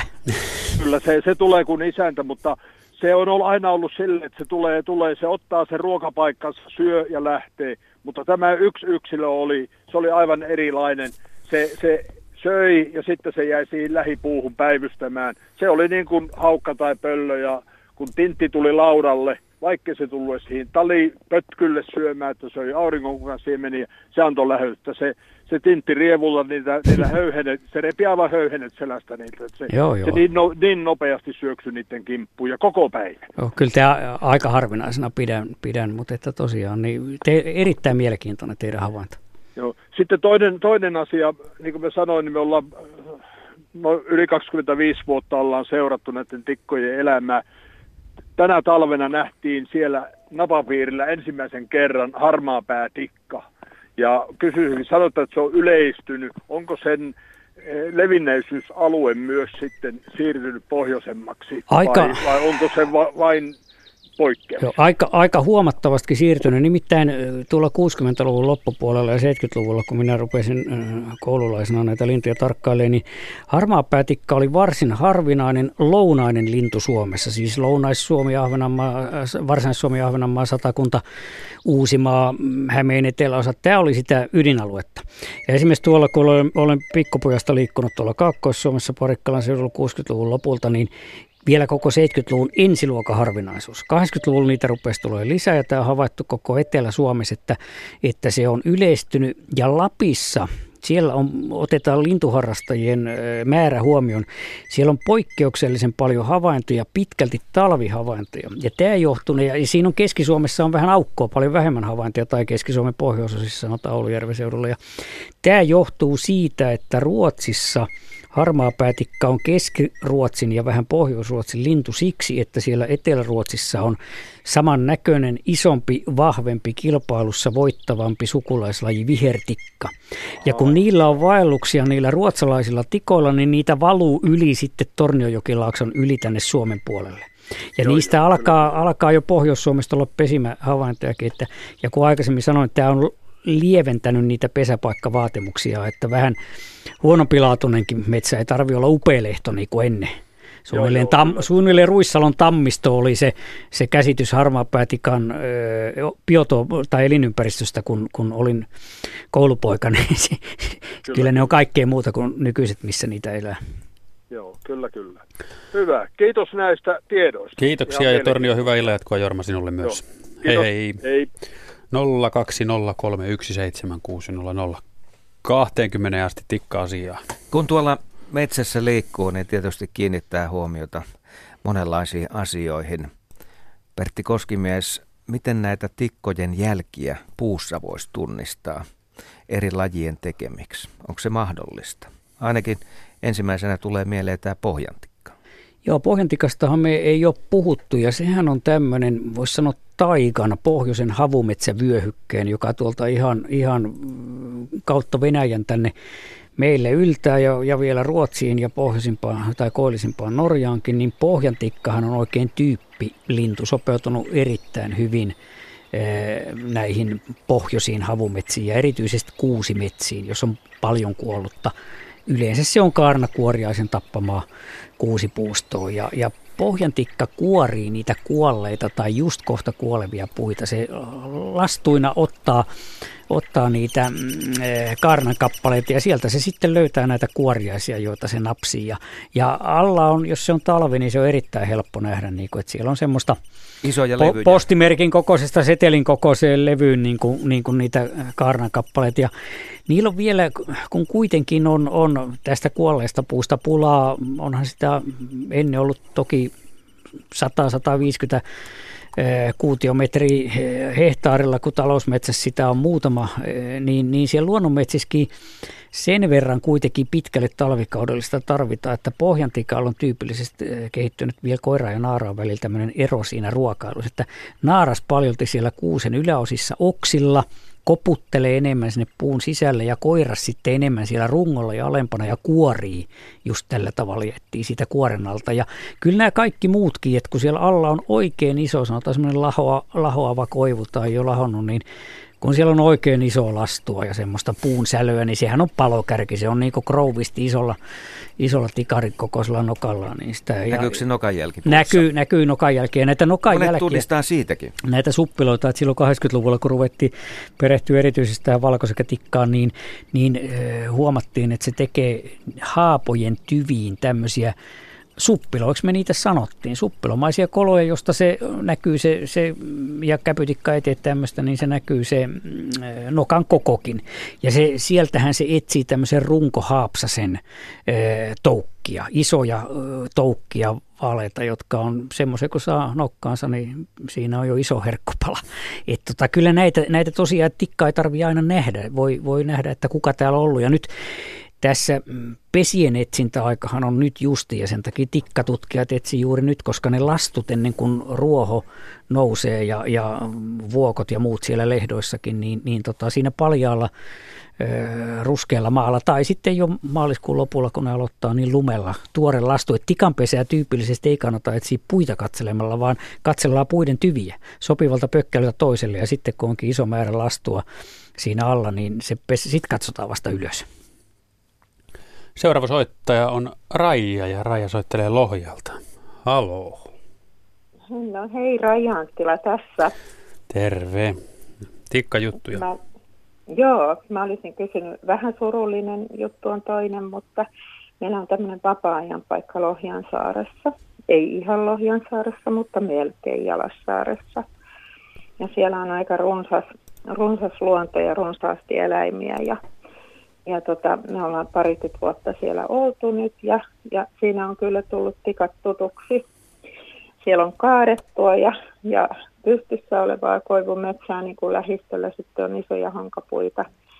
Sitten on pähkinäpensaita, sitten on ihan ryteikköä rannan tuntumassa ja, ja kaikenlaisia vanhoja rytöpuita jätetty ihan sinne kosteikko ja sitten, sitten on vielä tota noin, niin, kaikki lahopuut jätetty pystyyn kelopuut. Ja, ja tota, silloin kun me mentiin parikymmentä vuotta sinne tontille, niin se oli tietysti ollut kauan aikaa semmoinen, että kukaan siellä ei ollut kulkenut siellä niillä paikoilla. Ja meillä oli sitten siinä saunamökki rannassa, niin äh, siinä oli tammi ihan mökin kyljessä kiinni. Ja mä olin siinä terassilla, niin sitä lähti kiertämään sitten jossain parin metrin korkeudessa tämmöinen ihan pieni tikka Ja mä pääsin seuraamaan sitten ihan lähietäisyydeltä, ihan parin metrin päästä, ihan siis melkeinpä vierestä sitä tikkaa. Ja se naputti siinä ja kiersi ympäri puuta ja, ja mä näin ihan selvästi ja mä tunnistin siinä kaikki. Nyt siitä on tosiaan 20 vuotta, että mä en nyt muista niitä värejä enkä mitään. Ja silloin ei ollut vielä puhelimia taskussa, että olisi voinut napata kuvan. Ja, ja tota, sitten mä tutkin lintukirjaa ja mä olin sitten vähän sitä mieltä, että se olisi tämmöinen tammitikka. Mutta siinä sitten todettiin, että se on niinku kuollut sukupuuttoon ja toinen vaihtoehto oli sitten tämmöinen pikkutikka, että olisiko se mahdollisesti voinut olla tammitikka. Te sanoitte, että pieni kokoiset tammitikkahan ei ole niin kovin pieni, että sehän on käpytikan kokoluokka, mutta sen sijaan se pienuus, kun pikkutikan näkee, niin, niin ensimmäinen, mikä siinä herättää huomiota, on just se pienuus. Siis tämmöinen peipposen Joo.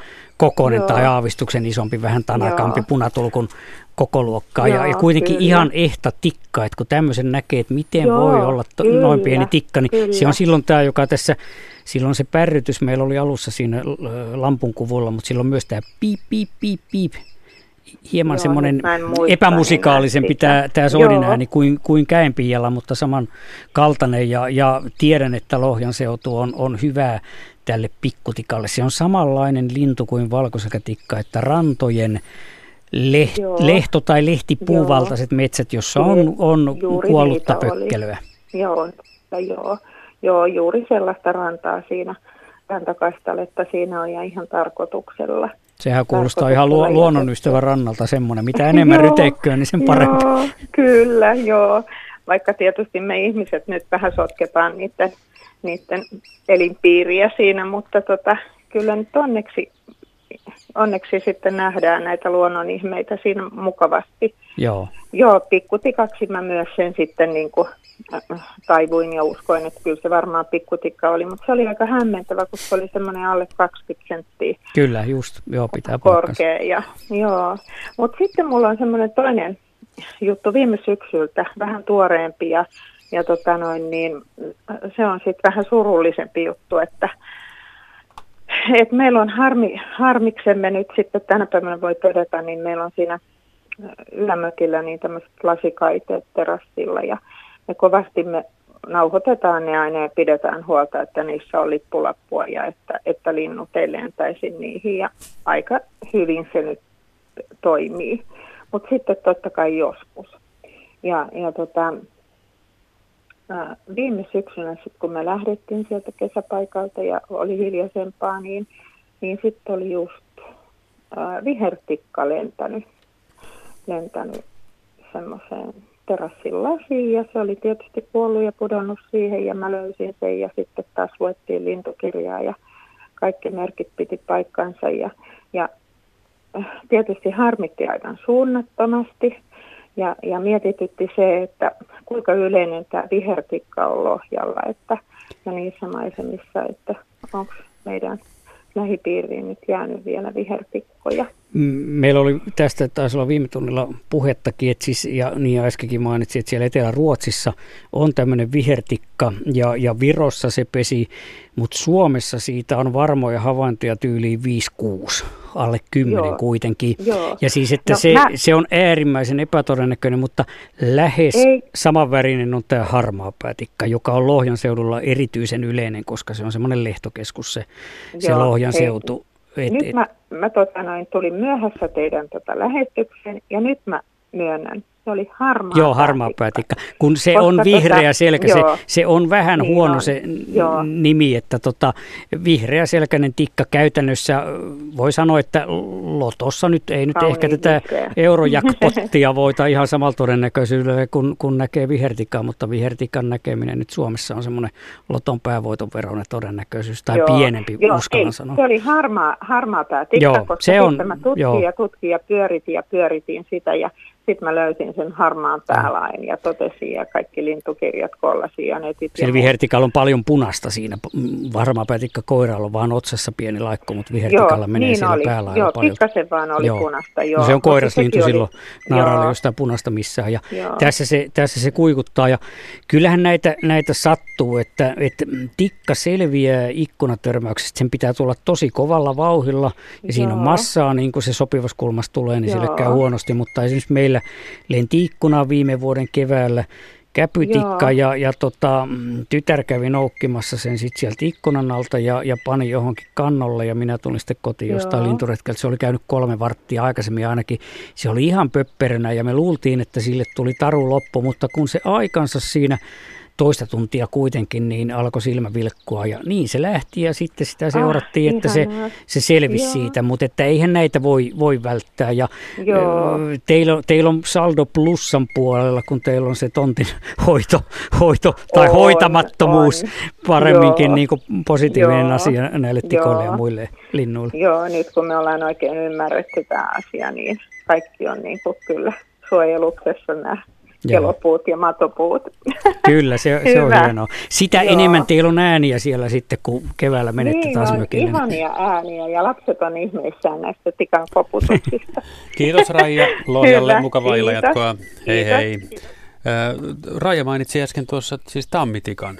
Mitä Joo, sille tapahtui? Keski, Keski-Euroopassa on tämmöinen, se on Suomessa kerran varmuudella tavattu. Se on siellä Asikkalassa niin, vajaa kymmenen vuotta kyllä. tai viisi vuotta, jotain tämmöistä. Ja tota, sehän, sehän pesi Etelä-Ruotsissa Kiskoonessa muistaakseni johonkin 50-luvulle asti ja katosi sieltä. Et se on tuommoinen eteläisempi lintu, muistuttaa hyvin paljon käpytikkaa. On siis käpytikkaa koko luokkaa, tuommoinen 26 27 senttiä pitkään, mutta tämä pikkutikka on hädintuskin puolet siitä. Ja tästä tuli tästä hänen mm, ikkunatörmäyskertomuksestaan mieleen tämä, että olin ihan varma tuossa junassa istuessakin, että ensimmäinen mitä ihminen soittaa kysyy, että miksei se saa päänsärkyä se tikka, kun se hakkaa sitä puuta. Tämähän on luonteva kysymys ja ehkä, ehkä tämä, tämä käydään tässä läpi nyt tämän ikkunaa, kun se nyt ihan joka ikkunatörmäystä ei ei, ei sentään siitä selviä, paljon paremmin selviä kuin samankokoinen ja painoinen mustarastas, esimerkiksi joku käpytikkö tosiaan, niin kuin itsekin kerroin, niin sillä on siinäkin erikoinen äh, rakenne, että sillähän on tuossa kallon etuosassa niin on ensinnäkin tämmöisiä ulokkeita, rakenteita ja, ja, ja tuota,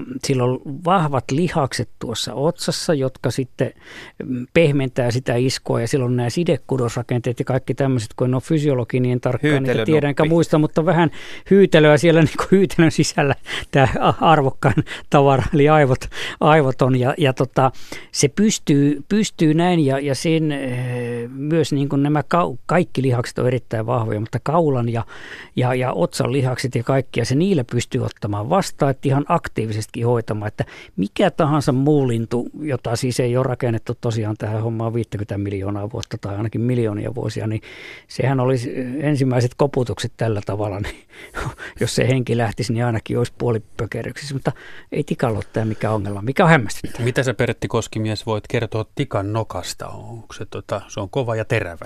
Se on kova ja terävä ja sehän on sarveisainetta niin kuin nyt kaikkien lintujen nokka ja meidän kynnet ja hiukset ja muut. Ja sehän niin kuin kuluu, mutta se, se sitten tota, tavallaan niin kuin sieltä tulee tyvestä tulee uutta, uutta, että se, se terävänä pysyykin ja, ja siihen se perustuu siihen terävään nokkaan tämä, tämä tota, että se, se sen ihmetellyn puunkolonkin saa aikaiseksi. Ja tikan kun rengastustilanteessa ottaa käteensä, niin sehän hakkaa ihan vimmatusti, että, että jos se ohuilla hanskoilla lintuu pystyy käsittelemään, mutta, mutta paljon se on helpompi, niin kuin minäkin mieluummin. Niin kyllä se on käpytikka se tästä peukalon kynsinauhan kohdalta ja, ja tota, nyt kun oli se vaellus, niin sain parikkalasta pihalta yhden valkosäkätikan pyyntiverkkoon, niin tota, sehän hakkas kanssa kämmenselään ihan täysin, kun sitä siinä irrotteli verkosta ja olisi voinut jollekin lintupongareille näyttää, että haavat kädessä kämmenselässä, niin on valkosäkätikan tekemiä eikä minkään tavallisen. Ja sieltä tulee verta Sieltä tulee verta ihan, ihan kunnolla joo, että kyllä se, se on erittäin terävä. Että kyllähän nyt joku närhi ja muutkin tintti pyrkii nokkiin, mutta eihän niillä ole mitään voimaa tähän nähden. Mikä tuommoisen tikan koputuksen iskunopeus on? Jyrki Kirkkonummelta kyselee, että kuinka monta iskua sekunnissa? Sitä en, en muista, mutta se, siitähän se tulee just se palokärjen tämä, tämä esimerkiksi, äh, että se on paljon harvempi, niitä on paljon vähemmän. Sitten tällä käpytikalla, liike on kun se on, li, liike on suurempi, niin se on tota, puoli, puoli sekuntia, mutta siinä on niitä iskuja varmaan yhtä paljon kuin sen palokärjen melkein, melkein kolmeminuuttisessa mm, äh, hommassa. Ja ta, tässä on, otin tämmöisen Euroopan tikoista äh, kertovan, kertovan tuota, tuota kirjani niin Käpytikalla siinä, siinä, siinä on, ootas nyt se käpytikka on tossa, niin siinä, siinä äh, puolisekuntisessa tai noin sekuntisessa, niin siinä on noita iskuja noin silmämääräisesti tästä, tästä äh, kuviosta päätellen semmoinen 25 tai vajaa.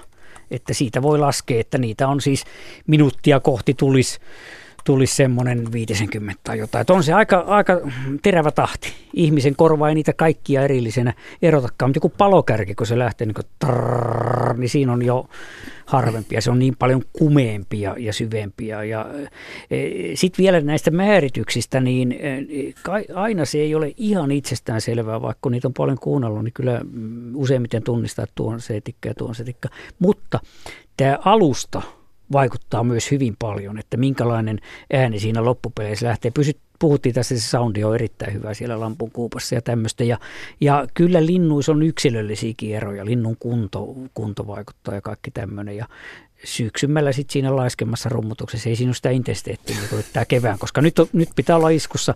Nyt on drive. Nyt on poikasia saana, jotka, jotka tota, joilla on drive päällä ja, ja mm. poikasten saanti elämän tarkoitus.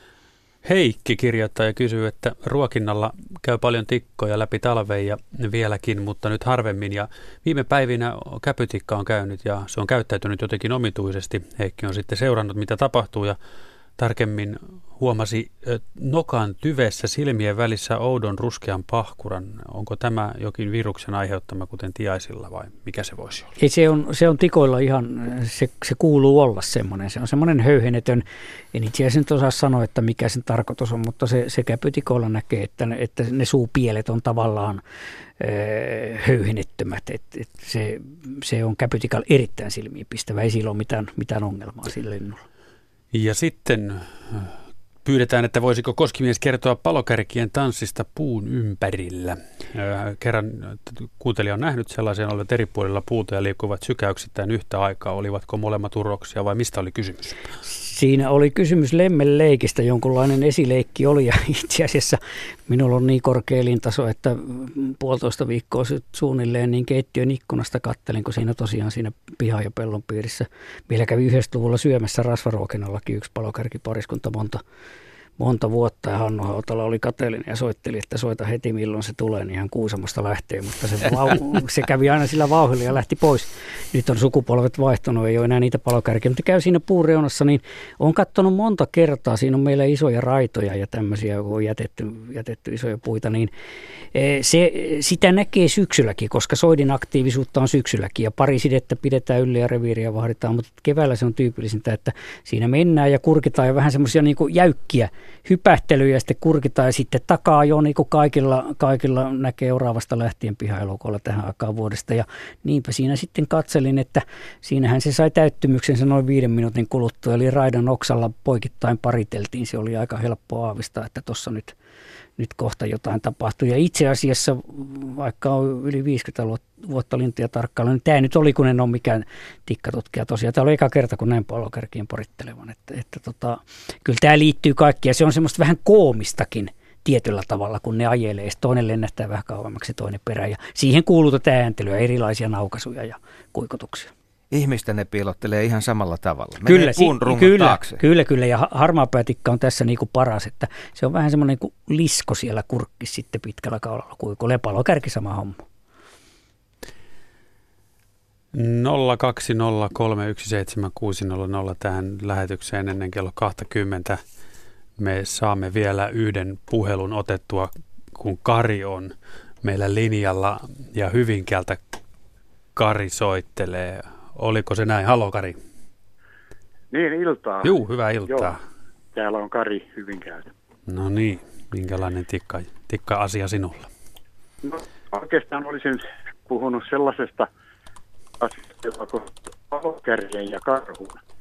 yhteistä elämää, kun metsästäjien, vanhojen metsästäjien on sellainen uskomus, että karhu ja palokärki, niin ne liittyvät jotenkin toisiinsa ja sehän palokärjen vanha nimi on Koro ja metsästäjät pitää, että se on tämmöinen karhun hyvä kaveri ja, ja että joku sanan saattaa tai joku sellainen. Ja tähän liittyen niin mulla itsellä on semmoinen ihmeellinen kokemus, kun joitakin vuosia sitten olin tässä Ahdenkalliossa niin suppilovahverureissulla ja keräilin semmoisen jyrkän kalliotyrmän alla suppilovahveroita näreikössä, kun palokärki ryhtyi yhtäkkiä pitämään kovaa meteliä ja, ja sukelteli puitten välistä niin metrin päästä ja kahden metrin päästä ja, ja yritti häätää mua pois siitä, siitä missä mä kyyryssä niitä keräili. Mulla oli vaatetuksena oli tämmöinen ruskeaharmaa kirjava, kirjava kliisipusakka, pörröinen kliisipusakka ja harmaa pipo. Ja, ja tota, mä ihmettelin, että mikä ihme, kun paloperkihän ei yleensä niin tuu ihmistä kovinkaan lähellä. Se tässä meilläkin on aika arkoja ja, ja lähtee jo tuolta vähän pitemmältä hälytysetäisyydeltä liikkeelle ja piileksivät puitten takana. Mutta tämä tuli oikein tosissaan vauhdilla ja yritti saada mut pois siitä. Ja, ja mulle muistui tämä vanhojen mettästäjien tarinat siitä, että, että karhua, karhua kun mettästetään, niin mekin kun ollaan saloilla, niin, niin tarkkaan aina kuunnellaan, missä päin niin kun palokärki antaa minkäkinlaista merkkiä häntä ja ja se on varmaan aika yleensä, yleisen niin kuin mettästien käytössä tämä tämmöinen, että seurataan paljon.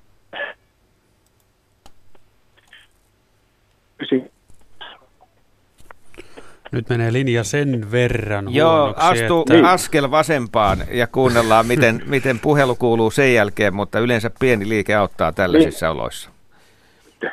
Kuuluuko nyt? Juu. Niin.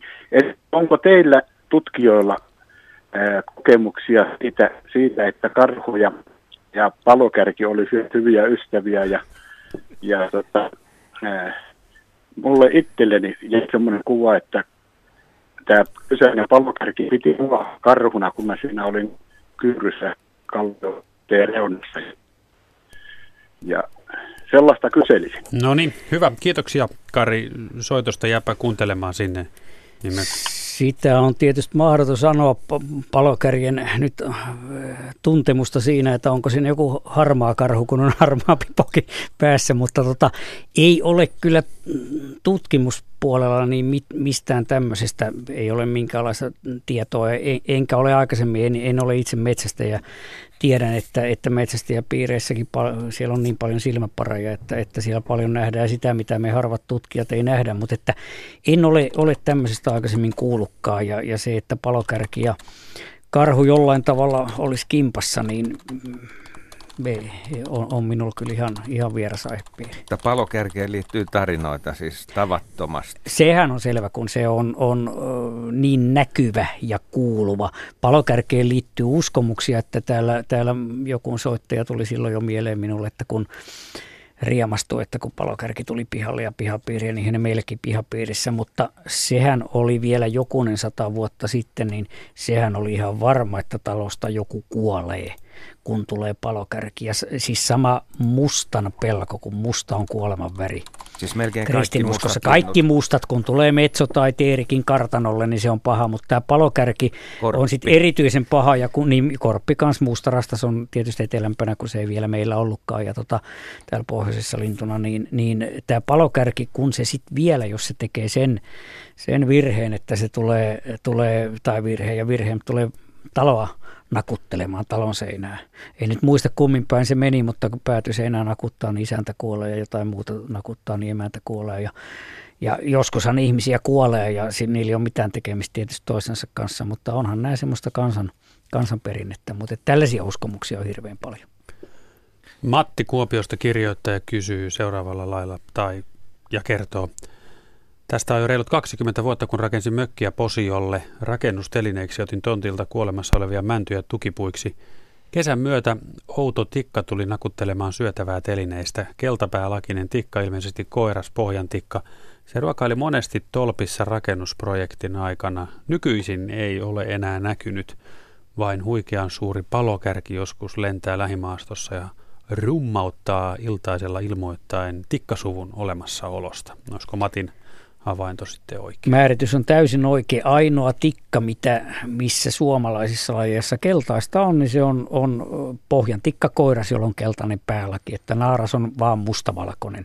Sillä, sillä on, on musta se, että sillä ei ole keltaista ollenkaan. Ja tästä vielä tästä pohjantikasta, joka on muuten tässä vähän vähemmällä jäänyt, niin pikkuhiljaa, kun vanhat luonnonmetsät, missä on paljon kuolevaa puuta, niin, niin kuolevaa kuusta, niin kun ne on vähentynyt, tehokkaan metsänkäytön johdosta, niin, niin pohjantikka on käynyt vähän harvinaisemmaksi. Se on koko maan lintu, mutta Keski- ja etenkin Pohjois-Suomessa paljon tyypillisempi kuin täällä etelässä. Mutta niitä vaeltaa sitten, että tässä oliko toisessa syksynä, kun oli ihmeellinen tikkasyksy, että vähän kaikki vaelti, niin pohjantikkojakin oli. Ja toissa talvena täällä pääkaupunkiseudullakin kymmenittäin, vaikka sitten on talvia, jolloin ei löydy ensimmäistäkään. Et, et tuli ihan tänne asti. Ja tästä kun äsken puhuttiin sitä karhun palokärjen yhteydestä, niin tämä on todettu ihan tutkimuksessa, että kanahaukalla ja pohjantikalla on on erittäin läheinen yhteys ja, ja siis missä on kanahaukan pesä, niin ne pitäjän harvat pohjantikan pesät on suurella todennäköisyydellä siinä. Tämä on jo Petteri Linkola huomasi 60-luvulla ja kirjoitti Orens Vennika tiedelehdestä sitä artikkelia. Kysymys on osittain siitä, että siellä on samanlaisia elinympäristövaatimuksia vanhaa kuusikkoa, mutta se pohjantikka luultavasti hakeutuu ihan aktiivisesti kanahaukan pesän lähelle, koska kanahaukka poistaa sieltä näädät ja, ja, ja loput pedot ei uskalla sinne muut tulla, niin pohjantikka saa siitä suojaa. Näinhän teerikin tekee, että se, se hakeutuu pesimään kanahaukan pesän äärelle, missä se pesintä onnistuu paremmin. No Rauno kirjoittaja kysyy myös sitten seuraavalla lailla. Pari kesää sitten kesämökillä niin näytti olevan tikkojen lastentarha. Läheiseen mäntyyn pelmahti kolme harmaaselkätikan poikasta ja kaksi palkarien poikasta, joita nähtävästi opastivat ruoan hankintaan molempien emot. Tapahtuma kesti useamman minuutin enkä nähnyt mitään riitelyä. Onko, ovatko tikat kuinka sosiaalisia? Varsinkin siinä, kun se pesintä ja, ja se alku, jossa on ruoasta pulaa keväällä ja muuten, niin ei, ei, ei siinä ole semmoista sosiaalisuutta, vaan on osuttu yksin, mutta siinä vaiheessa ei tarvitse enää riidellä, koska poikuethan liikkuu. Ei siinä puolusteta enää sitä tiettyä aluetta, vaan yksi sitten ajautuu toiseen suuntaan ja toinen perhe toiseen suuntaan. Et siinä useampi viikkokin menee näillä isommilla tikkalajeilla siihen poikasten syöttelyyn ja opastamiseen, kunnes ne itsenäistyy. Kuunnellaan vielä tätä käempiä nääntä. Se on hyvin samankaltainen kuin pikkutikan Kyllä. ääni. Ja sä sanoit hienosti, että Hieman pikku, musikaalisempi. Se kie, kie, se, se E on siellä lopussa. Ja kun nyt, kii, kii, kii on pikkutikka, niin täällä on kie, kie. Kaksi viikkoa, niin tämä alkaa soida täällä Etelä-Suomessa oikein hyvinkin. Ja tämäkin on aika kuuluva ääni. Kyllä, puoli kilometriä hyvin. Tässä, kilp, kaksi, Tässä on kaksi. Huutaa kilpaa. Ja eikö näilläkin ole silleen, että naaras, naaras huutaa myöskin? Kyllä.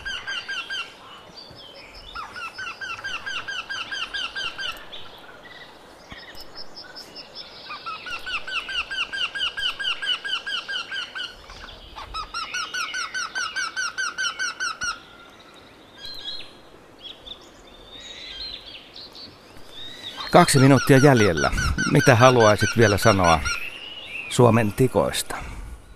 Että tikat siihen vanhaan aikaan vuosisatojen taakse nähden tikat on, on ö, taantuneet ensin kovasti ihan murto mutta nyt ihminen kun on aktiivisesti suojellut ja näitä, näitä jätetään näitä vanhojakin metsiä suojelualueille ja, ja niin kuin tässä tämä Lohjansaaren soittaja soitti, niin omille tonteillekin. Se on erittäin tärkeää luonnonsuojelutoimintaa ja voidaan sanoa, että paitsi valkoselkä, niin kaikki muutkin tikat on semmoisia tavallaan luonnon monimuotoisuuden ilmentäjiä. Siellä, missä tikat pärjää, niin siellä pärjää sitten muukin luonto aika paljon. Eli tikat on tämmöisissä vähän paremmissa paikoissa. Niitä ja niin kuin tuli sanottua, niin muut innot hyötyy tikoista. Kyllä, erittäin paljon sen pesäkolon tähden. Mitä tuota niin, hyvät herrat, haluatte, että soitetaan, mitä ääntä vielä, pistetäänkö palokärki? Vaan ei se palokärjen rummutus, jos se on niin, se on niin Se on hyvä. Ja sitä vielä kuulee. Tämä oli siis Luontosuomen tikkailta. Paljon kiitoksia kaikille osallistujille. Osallistujille ja aiheesta kiinnostuneille kuulijoille. Lintututkija Pertti Koskimies oli studiossa sekä Asko Hautao ja minä Markus Turunen, Mirjami Smaleen vastasi puhelimeen. Nautitaan palokärjestä.